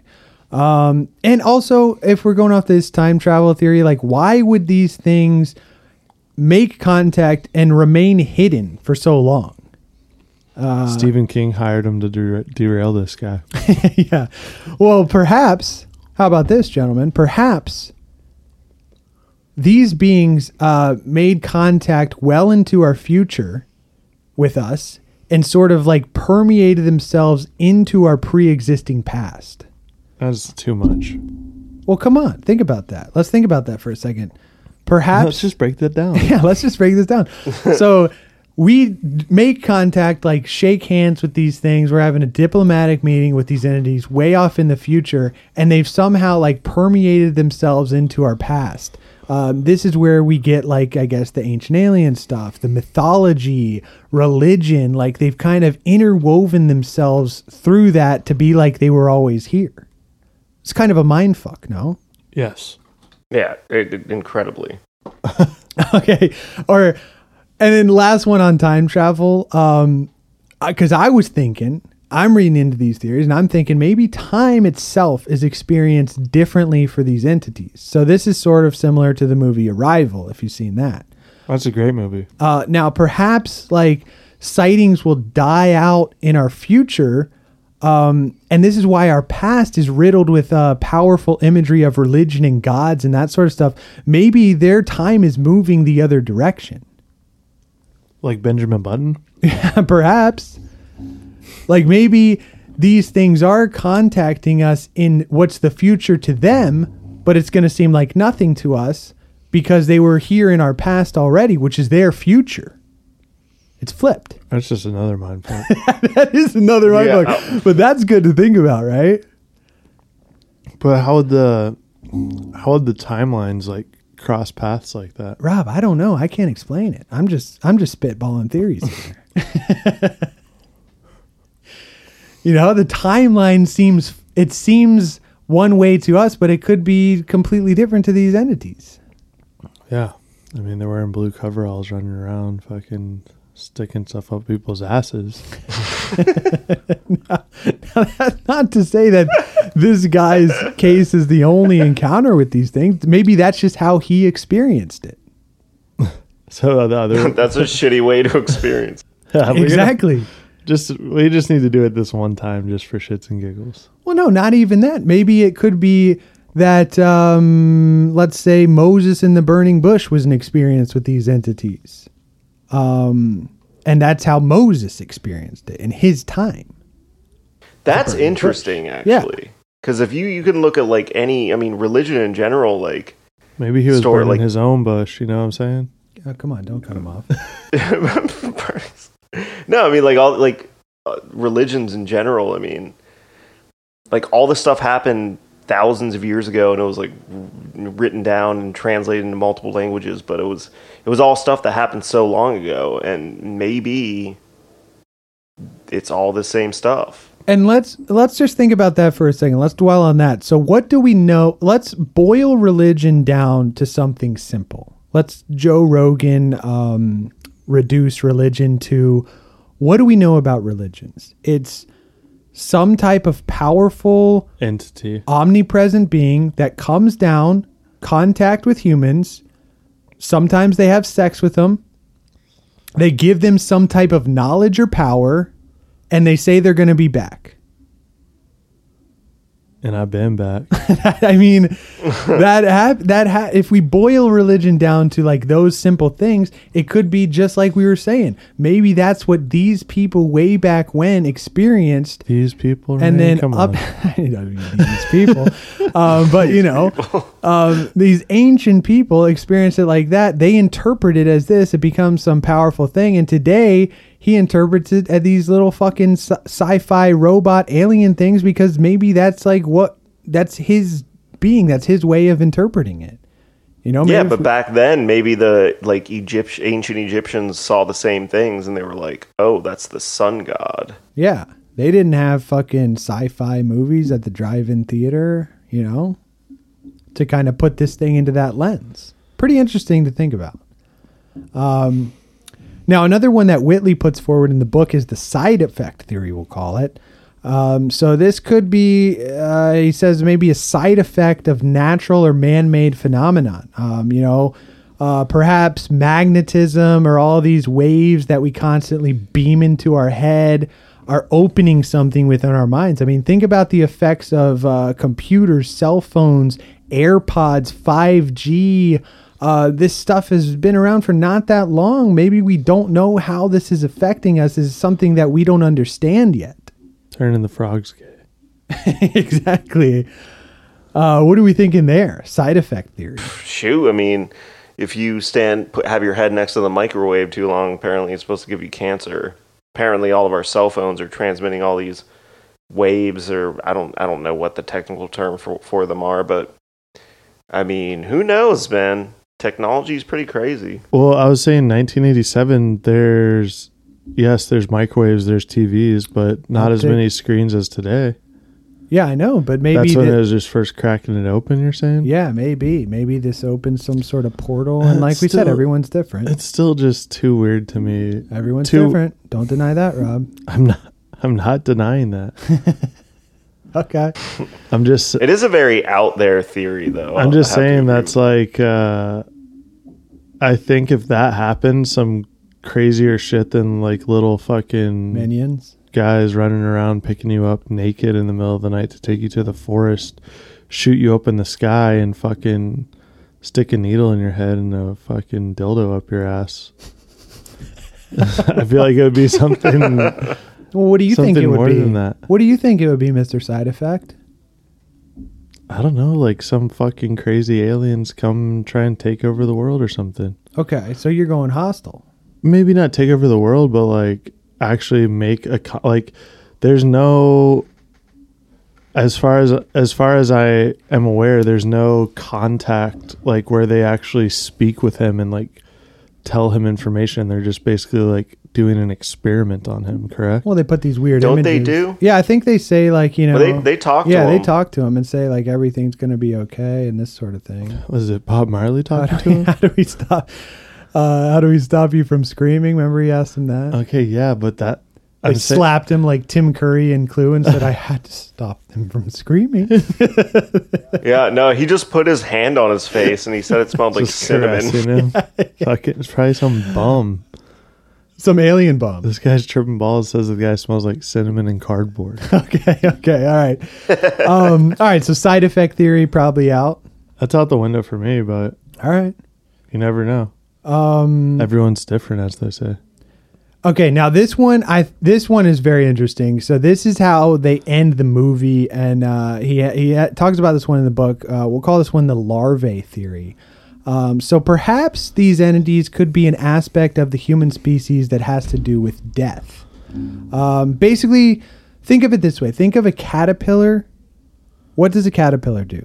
Goes in its cocoon and becomes a butterfly. Now, does the butterfly have the memories of being a caterpillar? Is it you a whole would, new self? It's reborn, right? You would think it does, though. Oh, it's the I same being. I don't think so.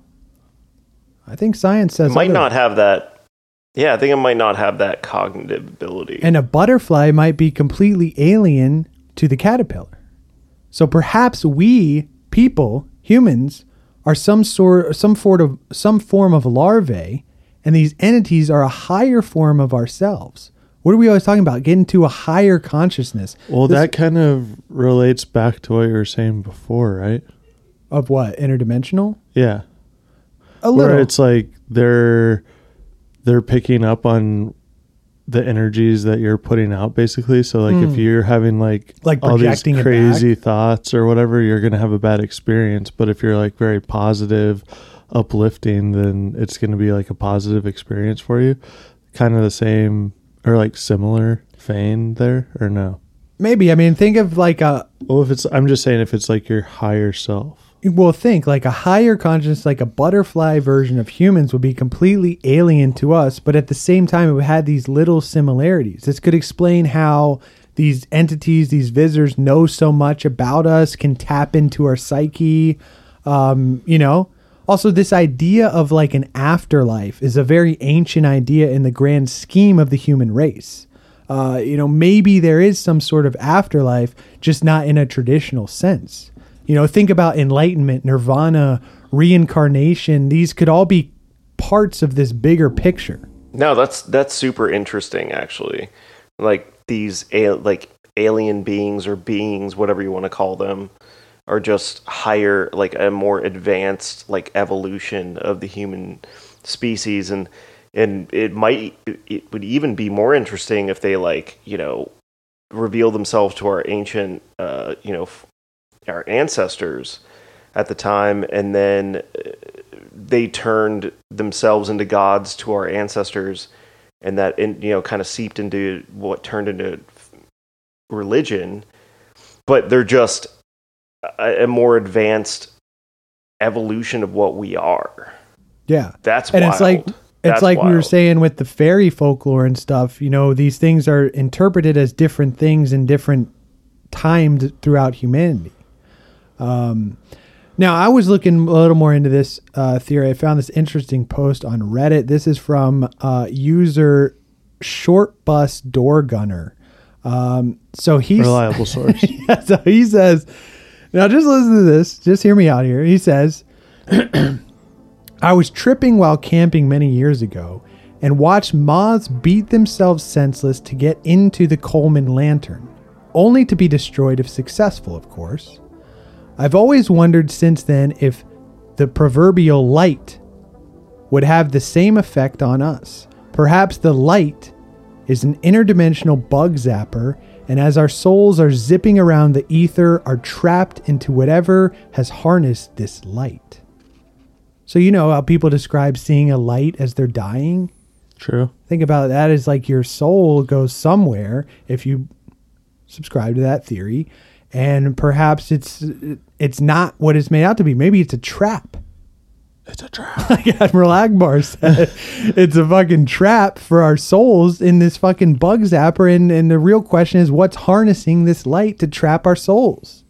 I, but how is that tying into the to the beings? So because, like, let's say if you don't get trapped into the light, your soul becomes some sort of uh, higher intelligence of yourself. This is reaching nirvana, um, like they say, or uh, some higher form of consciousness. You know how they say you got to let go of like material things. You have to uh, fully have knowledge of self to be elevated to this higher consciousness. Now that's looking at it through a, a religious lens. But if we maybe look at it through this theory. Well, it doesn't always have to be necessarily religious. Well, yeah, that's what I'm saying. If, if it's possibly that your soul goes somewhere at, in the afterlife, and maybe it doesn't get zapped by this light or whatever's harnessing this light, you'll be this higher entity that could possibly make contact, um, like some interstellar shit again. You're in the fucking bookshelf. That's crazy. So Whitley was going to die, but he got the light, so so the the window, the door opened to this. Well, no, I don't think the scenario. The light as a trap was just an interesting uh, theory I came across on Reddit. But I was saying, like, if we're relating it to Whitley's experiences, these entities are some higher form of human consciousness. They're the butterflies to our caterpillars um, that were making contact with him. And as we said, it's it's going to be completely alien. He doesn't know what the fuck they're talking about. Right. Okay. But yeah, I mean, those are some of the theories he puts forth in the book. Now, so let's get into his life post-communion, because with the success of communion, um, Whitley basically pivots his career into the paranormal. As we said, you know, he wrote another memoir about the visitors, Uh, and he has essentially only focused on that. I think he's wrote, written eleven books in total, I believe, about these visitors, these um, experiences, whatever's going on with him. And sales of his novels started to slip. Uh, he began to fade into the fringes of society and cultural ostracization. Uh, he refers to it in interviews as being placed in the ghetto. He says we need to de-ghettoize U F Os and abductee experiences. Um, he also goes on to claim. He also goes on to claim that in nineteen eighty-nine, some people invaded his house in upstate New York and put an implant in his ear using a means that is not known, as there was no scar. He also said his ear would periodically light up red, and that when a doctor tried to remove it, the damn thing moved. The uh, damn thing moved. The damn thing moved. He says this is some type of biomechanical device. Uh, he talks a lot about this on Coast to Coast. Uh, becomes a big implant type guy. Love um, those implants. Now, by the late nineties, uh, Whitley was known as the guy who was supposed to be the next Stephen King, but let his obsession with the paranormal completely derail his horror writing career and his reputation or ability to be taken seriously. But as we said, he did become a massive figure in the U F O culture, and maybe that was his plan all along, you know? It's also not like he even totally destroyed his career, because he and Art Bell, as we said, co-wrote a book on climate change called The Coming Global Superstorm, and Hollywood adapted that into The Day After Tomorrow, which made over a half a billion dollars at the box office. No big deal. Yeah. Now, I don't know how much of that money Whitley actually saw. Um, and for the basis of the book, he also claimed that this mysterious guy walked into his hotel room and just laid out facts about global warming and how it would produce sudden catastrophic climate change, just like in the film. And bada bing, bada boom, this became the basis for the book. Uh, so take that however you want it. Like, I don't know if that's true, um, but it was successful nonetheless, you know? Just some guy just walked into his hotel. Yeah, just some mysterious and he was guy. Like, oh, what's up, bro? Well, he said he was freaked out at first. Let me tell you a thing or two about climate change, motherfucker. Sit down. He said it was, and he's just like, okay, Paul lay it on me, Scott. Bud. Well, he said he thought it was like a crazed fan at first because this guy just walked, beelined into his hotel room and uh, heard a knock at the door, opens the door. This guy just walks right in, goes to the back of the room, turns around, and just boom, starts. He thought like, holy shit, I'm about to die. This is a crazy fan. Then he starts laying out all these uh, facts, and then bada bing, bada boom, he writes the book. I don't know, man. This guy sounded more like our friend that that ha- like has way too many ghost stories. Like it goes exactly. from like goes from communion to oh wait, these people broke into my apartment and put this mechanical thing in my ear that moves, a, and now said, this guy walked into my, you know. But he spun that into a successful Hollywood film. I mean, half a billion dollars is no joke. I know, that's what I'm saying. So the more I'm hearing about, you know, that's just a trickle down effect here, I guess. I don't know. Now, he did also write, um, and this is what I was talking about earlier, uh, Billy. Uh, he wrote a very interesting book. Uh, this one is called Supernatural, colon, A New Vision of the Unexplained. Now, he wrote this book with Jeffrey Kripal, who's a professor of comparative religion uh, philosophy. And specifically, this guy examines the building blocks of religions, or the important, seemingly supernatural events that make up religions. Like we said, Moses with the burning bush, uh, the events at Mount Sinai, the rise of temple worship in Hinduism, uh, the Hira cave atop the Mountain of Light for Islam, uh, these mysterial, uh, mystical encounters with light, fire, power, uh, communications with God. This is specifically what this guy looks at, um, because he says a lot of these events are presumed to have actually happened. What they are is another story. And you can look at all of the, uh, these events that were put together to form major world religions that have essentially shaped human history. Um, and he sort of unpacks Whitley's experiences in this context. Uh, very interesting. I've been listening to the audiobook as I've been uh, going to sleep. And no way you're going to have nightmares. I, no, I know what you guys are saying. This is... This is just like Ancient Aliens. It, it's actually not like Ancient Aliens. In fact, uh, he talks about how Ancient Aliens is a reductive comparison because they look at all ancient events through the lens of modern aliens, when in reality, it needs to be more case by case because possibly only a handful of these events actually fit into this category. And he, ac- he has this... Um, in one of the chapters, he writes this in- interesting analogy, which is kind of, I guess, in line with the larvae theory. I'll try to explain it as best I can. It's essentially like, so think about your brain and then human consciousness. We always talk about collective unconscious. There's some sort of connection between humans. We talked about this on our morphic resonance episode. Um, and it's like, this is what John Lilly was trying to tap into with sensory deprivation. Like, there's some sort of net connecting everyone's conscious. Um, so think about your brain as a computer, and consciousness is like the World Wide Web. If the computer's destroyed, the World Wide Web doesn't, like the internet doesn't go anywhere. The internet doesn't die. It's still there. Um, and he, he perhaps relates this so to... So is your browser history. Yeah, so so exactly. That could be possibly like the soul, like maybe the cloud or something. Like, you know, it's still going to go up to where whatever this consciousness is, and this could be that higher form of ourself, whatever we're talking about. I, I don't know. I don't really... Again, I don't think I fully understand that one, but I think I, I thought that was very interesting. I never really thought about it like that. What do you guys think? I think the theory is interesting. Not sure if I really buy into that uh, whole collective consciousness thing. Collective unconscious. Whatever. Okay. So you so, so you think everyone is just sort of their own thing, you know? Your your brain, your thoughts, your consciousness, where is that? Is it all in your brain? You're a me- you're a mechanistic material guy. I am. okay. Okay. Um, now, see, that's the problem with you mechanistic material guys. I am a material girl, and I am living in a material world. Okay, all right. So you're not buying that one.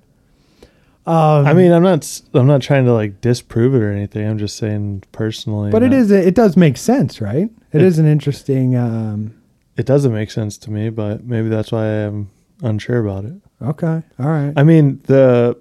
Like theory itself, yes, I can understand that, but I'm saying like it's just a little far-fetched to me to believe that if you like pass on, you're just like bloop up to the fucking like cloud or whatever you want to call it.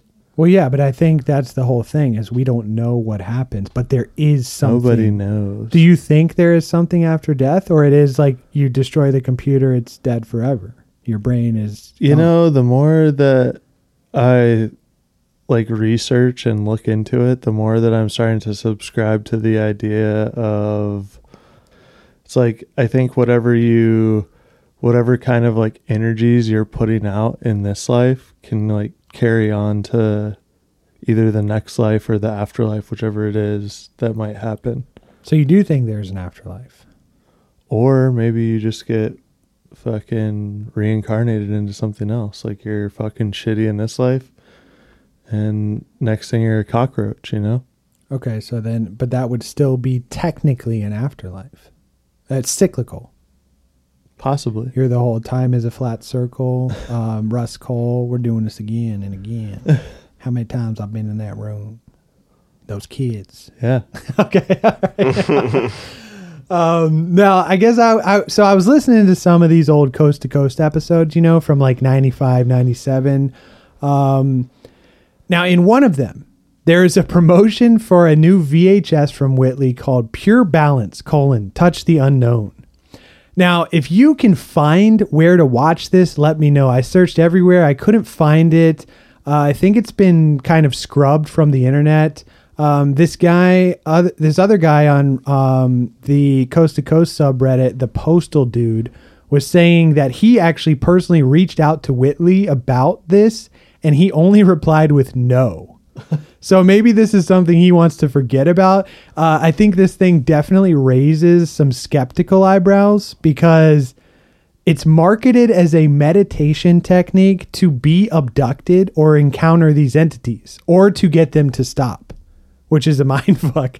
I guess he's billing it as like, hey, I will teach you how to meditate and get abducted by these entities. Or if you're already being contacted, this will teach you how to stop.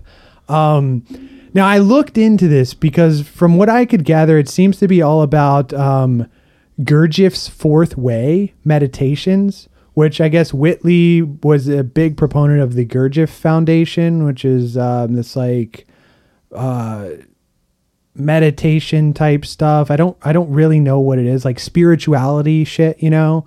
Um, a lot of crystals involved. Yeah, probably a lot of crystals.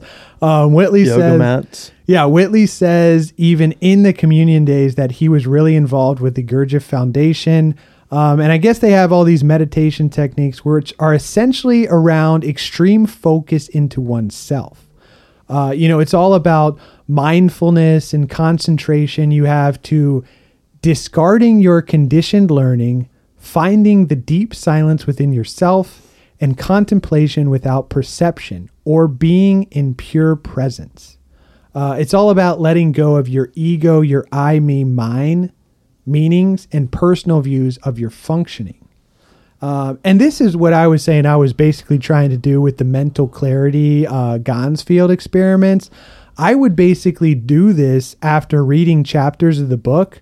And as I said, sadly, I did not get abducted, uh, but I did freak myself out a good deal uh, because, you know, when you do these Gansfield experiments and you're, um, it's a form of sensory deprivation. So your mind is, is creating images.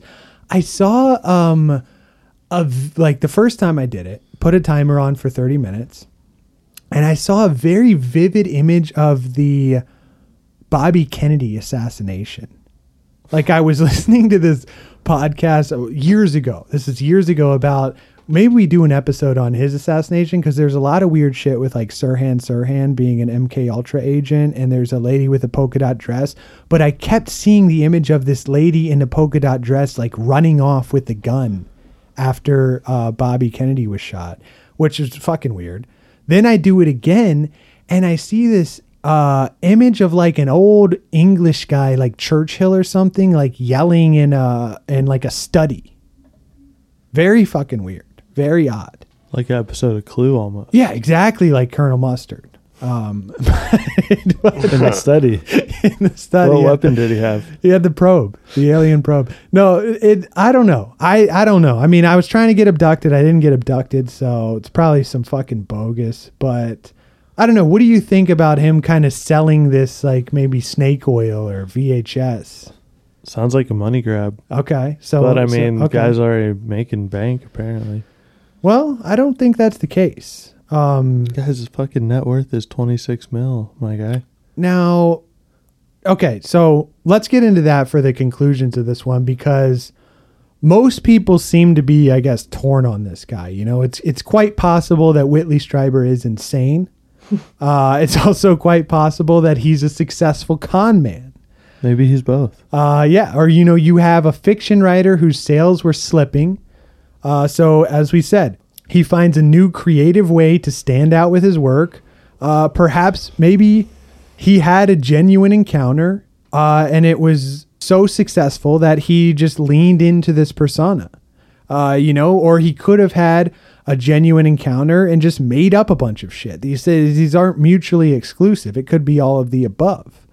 Um, but I was thinking if we, if we simplify what Whitley did, um, L. Ron Hubbard kind of did the same thing. You know, he starts out as a sci-fi writer, his sales slip. He creates this persona around himself. He writes Dianetics, which becomes the basis for Scientology.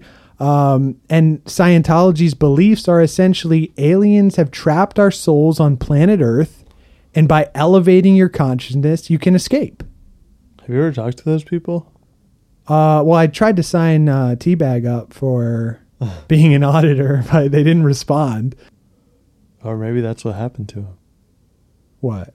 He got abducted out of Scientology. Yeah. That's why he hasn't been talking to us. That's why he hasn't been on. Um, I, I don't know. I, I think it... Yeah, I think it's that's compl- uh, very probable.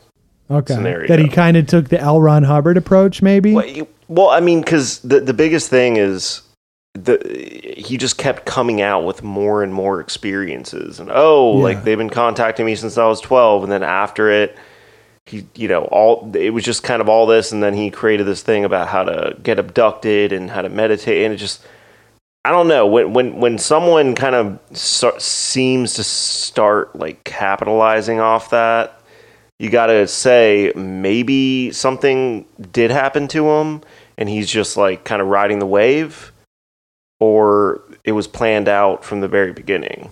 Okay. And yeah, I, I think the major difference with the L. Ron Hubbard shit is that Whitley is, he's not, I guess, saying he's like a guru on aliens, you know, he's he's saying he doesn't know what this is. He do, he does have a strong feeling that it was something to do with the afterlife or a higher form of our own being. Um, but that almost also increases his, its mysticism. Sorry to interrupt you, but I just had to point that out. The As fact in, that like, like he's saying he he's doesn't saying, know, know what it yeah. is. He's like, just, oh, I, it was so creepy and weird, but I don't know what it is. Yeah, so he's essentially just Um, I guess inflating the mystery around it. Right. Creating in- intrigue. Yeah. Yeah, because he does also claim that he's been in contact with his deceased wife and they had planned this out before she passed. Um, and he claim his claims have obviously gotten more bizarre throughout the years. Um, but I think with communion, there is something there. I don't know if it's necessarily fully truthful, but um, to close out the book, he goes on about like the significance of triangles and three throughout human history and religion, uh, pyramids across cultures. A lot of abductees are left with weird triangular marks or scars. Uh, he's kind of obsessed with triangles, and Aleister Crowley was also obsessed with triangles. Um, now that's what he says. These entities uh, seem to arrive always in threes. There's the aspect of body, mind, and soul, the Holy Trinity. All of this stuff he thinks has something to do with whatever's going on. Um, now, that brings me to our exercise, gentlemen. Let me see the shapes that you guys drew. Okay, both circles. Okay. uh, now, I guess there's not three of us here that did that, but Whitley says that Uh, I think thirty percent of people when asked to draw a random shape will always draw a triangle, oh, sure. and they don't know why this is. Uh, but I guess it's only fifty-fifty, and we got circles here. What did you draw? Well, the weird uh, thing is I was actually thinking about drawing a triangle, but I suddenly drew a circle. So maybe the aliens were like, yo, maybe, maybe. hold on. Um, what did you listeners draw? Um, now... Um, So there's also, he says, a possib- possibly some deep connection to owls uh, or the goddess Ishtar, um, who is like this ancient goddess, uh, like owl type entity, or I guess looked like an owl, um, which that's kind of interesting. Um, but his main message with communion seems to be that we just need to take a deeper look here and not ostracize or ridicule these types of encounters. Also is like saving the planet. Climate change is another big message he has. Um, and, and he also, it's kind of like the waters have been so muddied with this stuff that it seemingly has become impossible to unravel this phenomena because, you know, you, it's like we said, you do have genuine encounters, you have fakers, you've got the government possibly knowing more than they let on. Uh, the government is also possibly providing disinfo, which essentially Possibly, discredits, huh? yeah, which essentially discredits any encounter, genuine or not, and it's all just become a massive clusterfuck. Um, and you know, perhaps Whitley is just a brilliant writer um, because he has the ability to paint these vivid scenes of abduction and fear, and pulls the reader into the room with him as he's examining himself and his life throughout the novel, though. There is something deeply sincere and humane wrapped up in all of this. Um, you know, there's moments in the book where the reader, or at least I, could absolutely relate to about like relationships, family, insecurities, emotions that we all face at one point or another. And this is all wrapped up in whatever he was experiencing, um, which to me points more to the theory that this is all something to do with our own consciousness or fields of the mind, so to speak. Um, you know, now conclusions, like what do you guys think about, about Whitley, about what we just examined, about, about everything, just to kind of wrap this one up. I, I really liked that part earlier when you said that Whitley, you know, thinks that these encounters should not be ostracized, or, you know, people shouldn't be written off for these things. And I'd agree with that. And I think, you know, generally in the scientific community, specifically surrounding extraterrestrial, you know, the possibility of extraterrestrial life, it's almost like this this weird, for lack of a better term, alien uh, concept that they're just like they, they they if you're a scientist and you're out there claiming, you know, that you that you're open to the possibility, it's like you're ostracized from the scientific community. And I think that's kind of ridiculous, because the whole point of science is to be able to let go of those preconceptions of what is reality, because you're a scientist and you're trying to figure out what that is. Therefore, yeah. you need to be open-minded. So I think like it goes against the whole principle of science itself, in my opinion. Um, and it creates a hive mind, and it gets very political. Um, so I think uh, that if, if, if, you know, I don't know if Whitley is telling the truth. I think there may be some truth to him, but I think through through his story, if that makes people, you know, kind of want to question that, that's a good thing, especially in the scientific community. Uh, just piggybacking off of what Billy just said, I definitely agree that, you know, there's got to be some truth in all these different claims, whether it's the specific one we're talking about tonight or any other type of abduction story. Obviously, like you said before, there's going to be people out there that are just full of shit. Um, I would say as far as this one goes, it just seems a little... Um, like if it was just the initial contact where he saw the little guys and they took him into the woods and stuff, I think I'd be a little less skeptical of it, but it's like novel after novel. To me, it just novel. like he just keeps like milking the cow, yeah, okay. and it's like maybe something did happen, whether that was alien or his mind playing tricks on him, and then he kind of just like let it snowball after that. I think. Okay, so like we were saying up top, but I also just going back to what I said earlier, I definitely think that when you're putting yourself under so much stress and pressure and whatever, you know, what, what's going on in your work life, what's going on in your personal life, and all that kind of compounds into maybe some weird fucking dream that you have, or you are in a weird state of sleep paralysis or whatever. I think that maybe what tipped it off, and then he kind of just let his creativity take over from there and kind of embellished a little bit, maybe is yeah. what I, that's just my take on it. Yeah. And it is like, um, going back to what, uh, Bill was saying with the whole, uh, like, let's not ostracize these people and that type of shit. It is kind of a double-edged sword, because I guess I kind of think of the abductee thing as uh, the similar vein as like the Me Too stuff. Yeah. Whereas like if you if you just straight out believe everyone, of course there's going to be people that want to capitalize off of that. Yep. Um, so you kind of got to take, I don't know, you kind of need to examine case by case and kind of like, as we've done here, kind of jump into it and, and see what's going on, what the real, uh, what's the fucking jelly in the donuts, you know? Um, Whoa. Yeah. Now, now I'll end this one uh, with a quote from Whitley himself. When talking about the phenomenon as a whole, he says, quote, "I think it's all folklore. It's something that people don't understand, and they generate stories about it. What I'm interested in is the something that's there. What's behind them?" And there you have it. Loyal Legion, Whitley Strieber. Uh, you know, dive into this, order the book, uh, take a look for yourself. Let us know what you guys think. Is this guy, uh, genuine abductee, contactee, or is he a con man that's full of shit? Uh, you know, let us know what you guys think.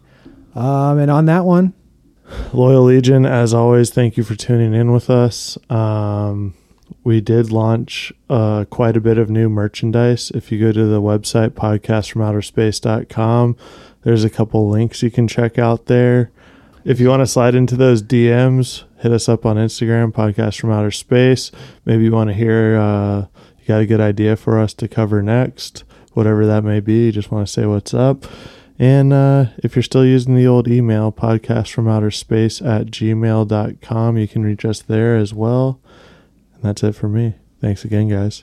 And also, uh, this is the Korean cowboy over here, just uh, giving a shout out. I got a uh, musical project as well um, called Shot, comma, Chaser, Shot Chaser. You can find us on Spotify, Apple Music.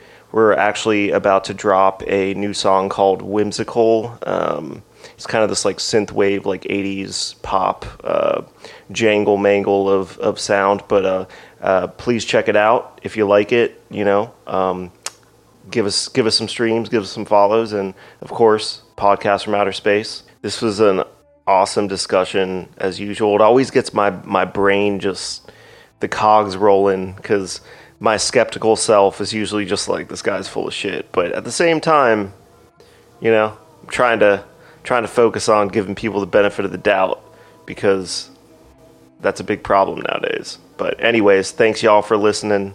And yeah, on this one, I want to cite Communion, A True Story by Whitley Strieber, uh, which is ten bucks on Amazon if you guys want to read it. Um, also, Gen Medium, gen dot medium dot com. He was supposed to be the next Stephen King. Then the Aliens Came by Drew Millard. And, of course, old episodes of Coast to Coast A M, which uh, I don't know if... Um, I don't know. I found this site that compiled all their old broadcasts, but uh, D M me if you want the link to it. Some of them are pretty interesting. Um, but yeah, and that, like Rob said, guys, we just dropped a whole bunch of new merch. Um, so head on over to the website um, and you can pick up some of our new stuff. And you can also find the link to our super secret merch website there. Um, and yeah, like I said, shoot us some interesting ideas. Uh, cop some of the new merch for summer. We got a bunch of designs up there. Uh, they've been doing pretty well. And on that one, we are signing off. We will see you again, this side or the other.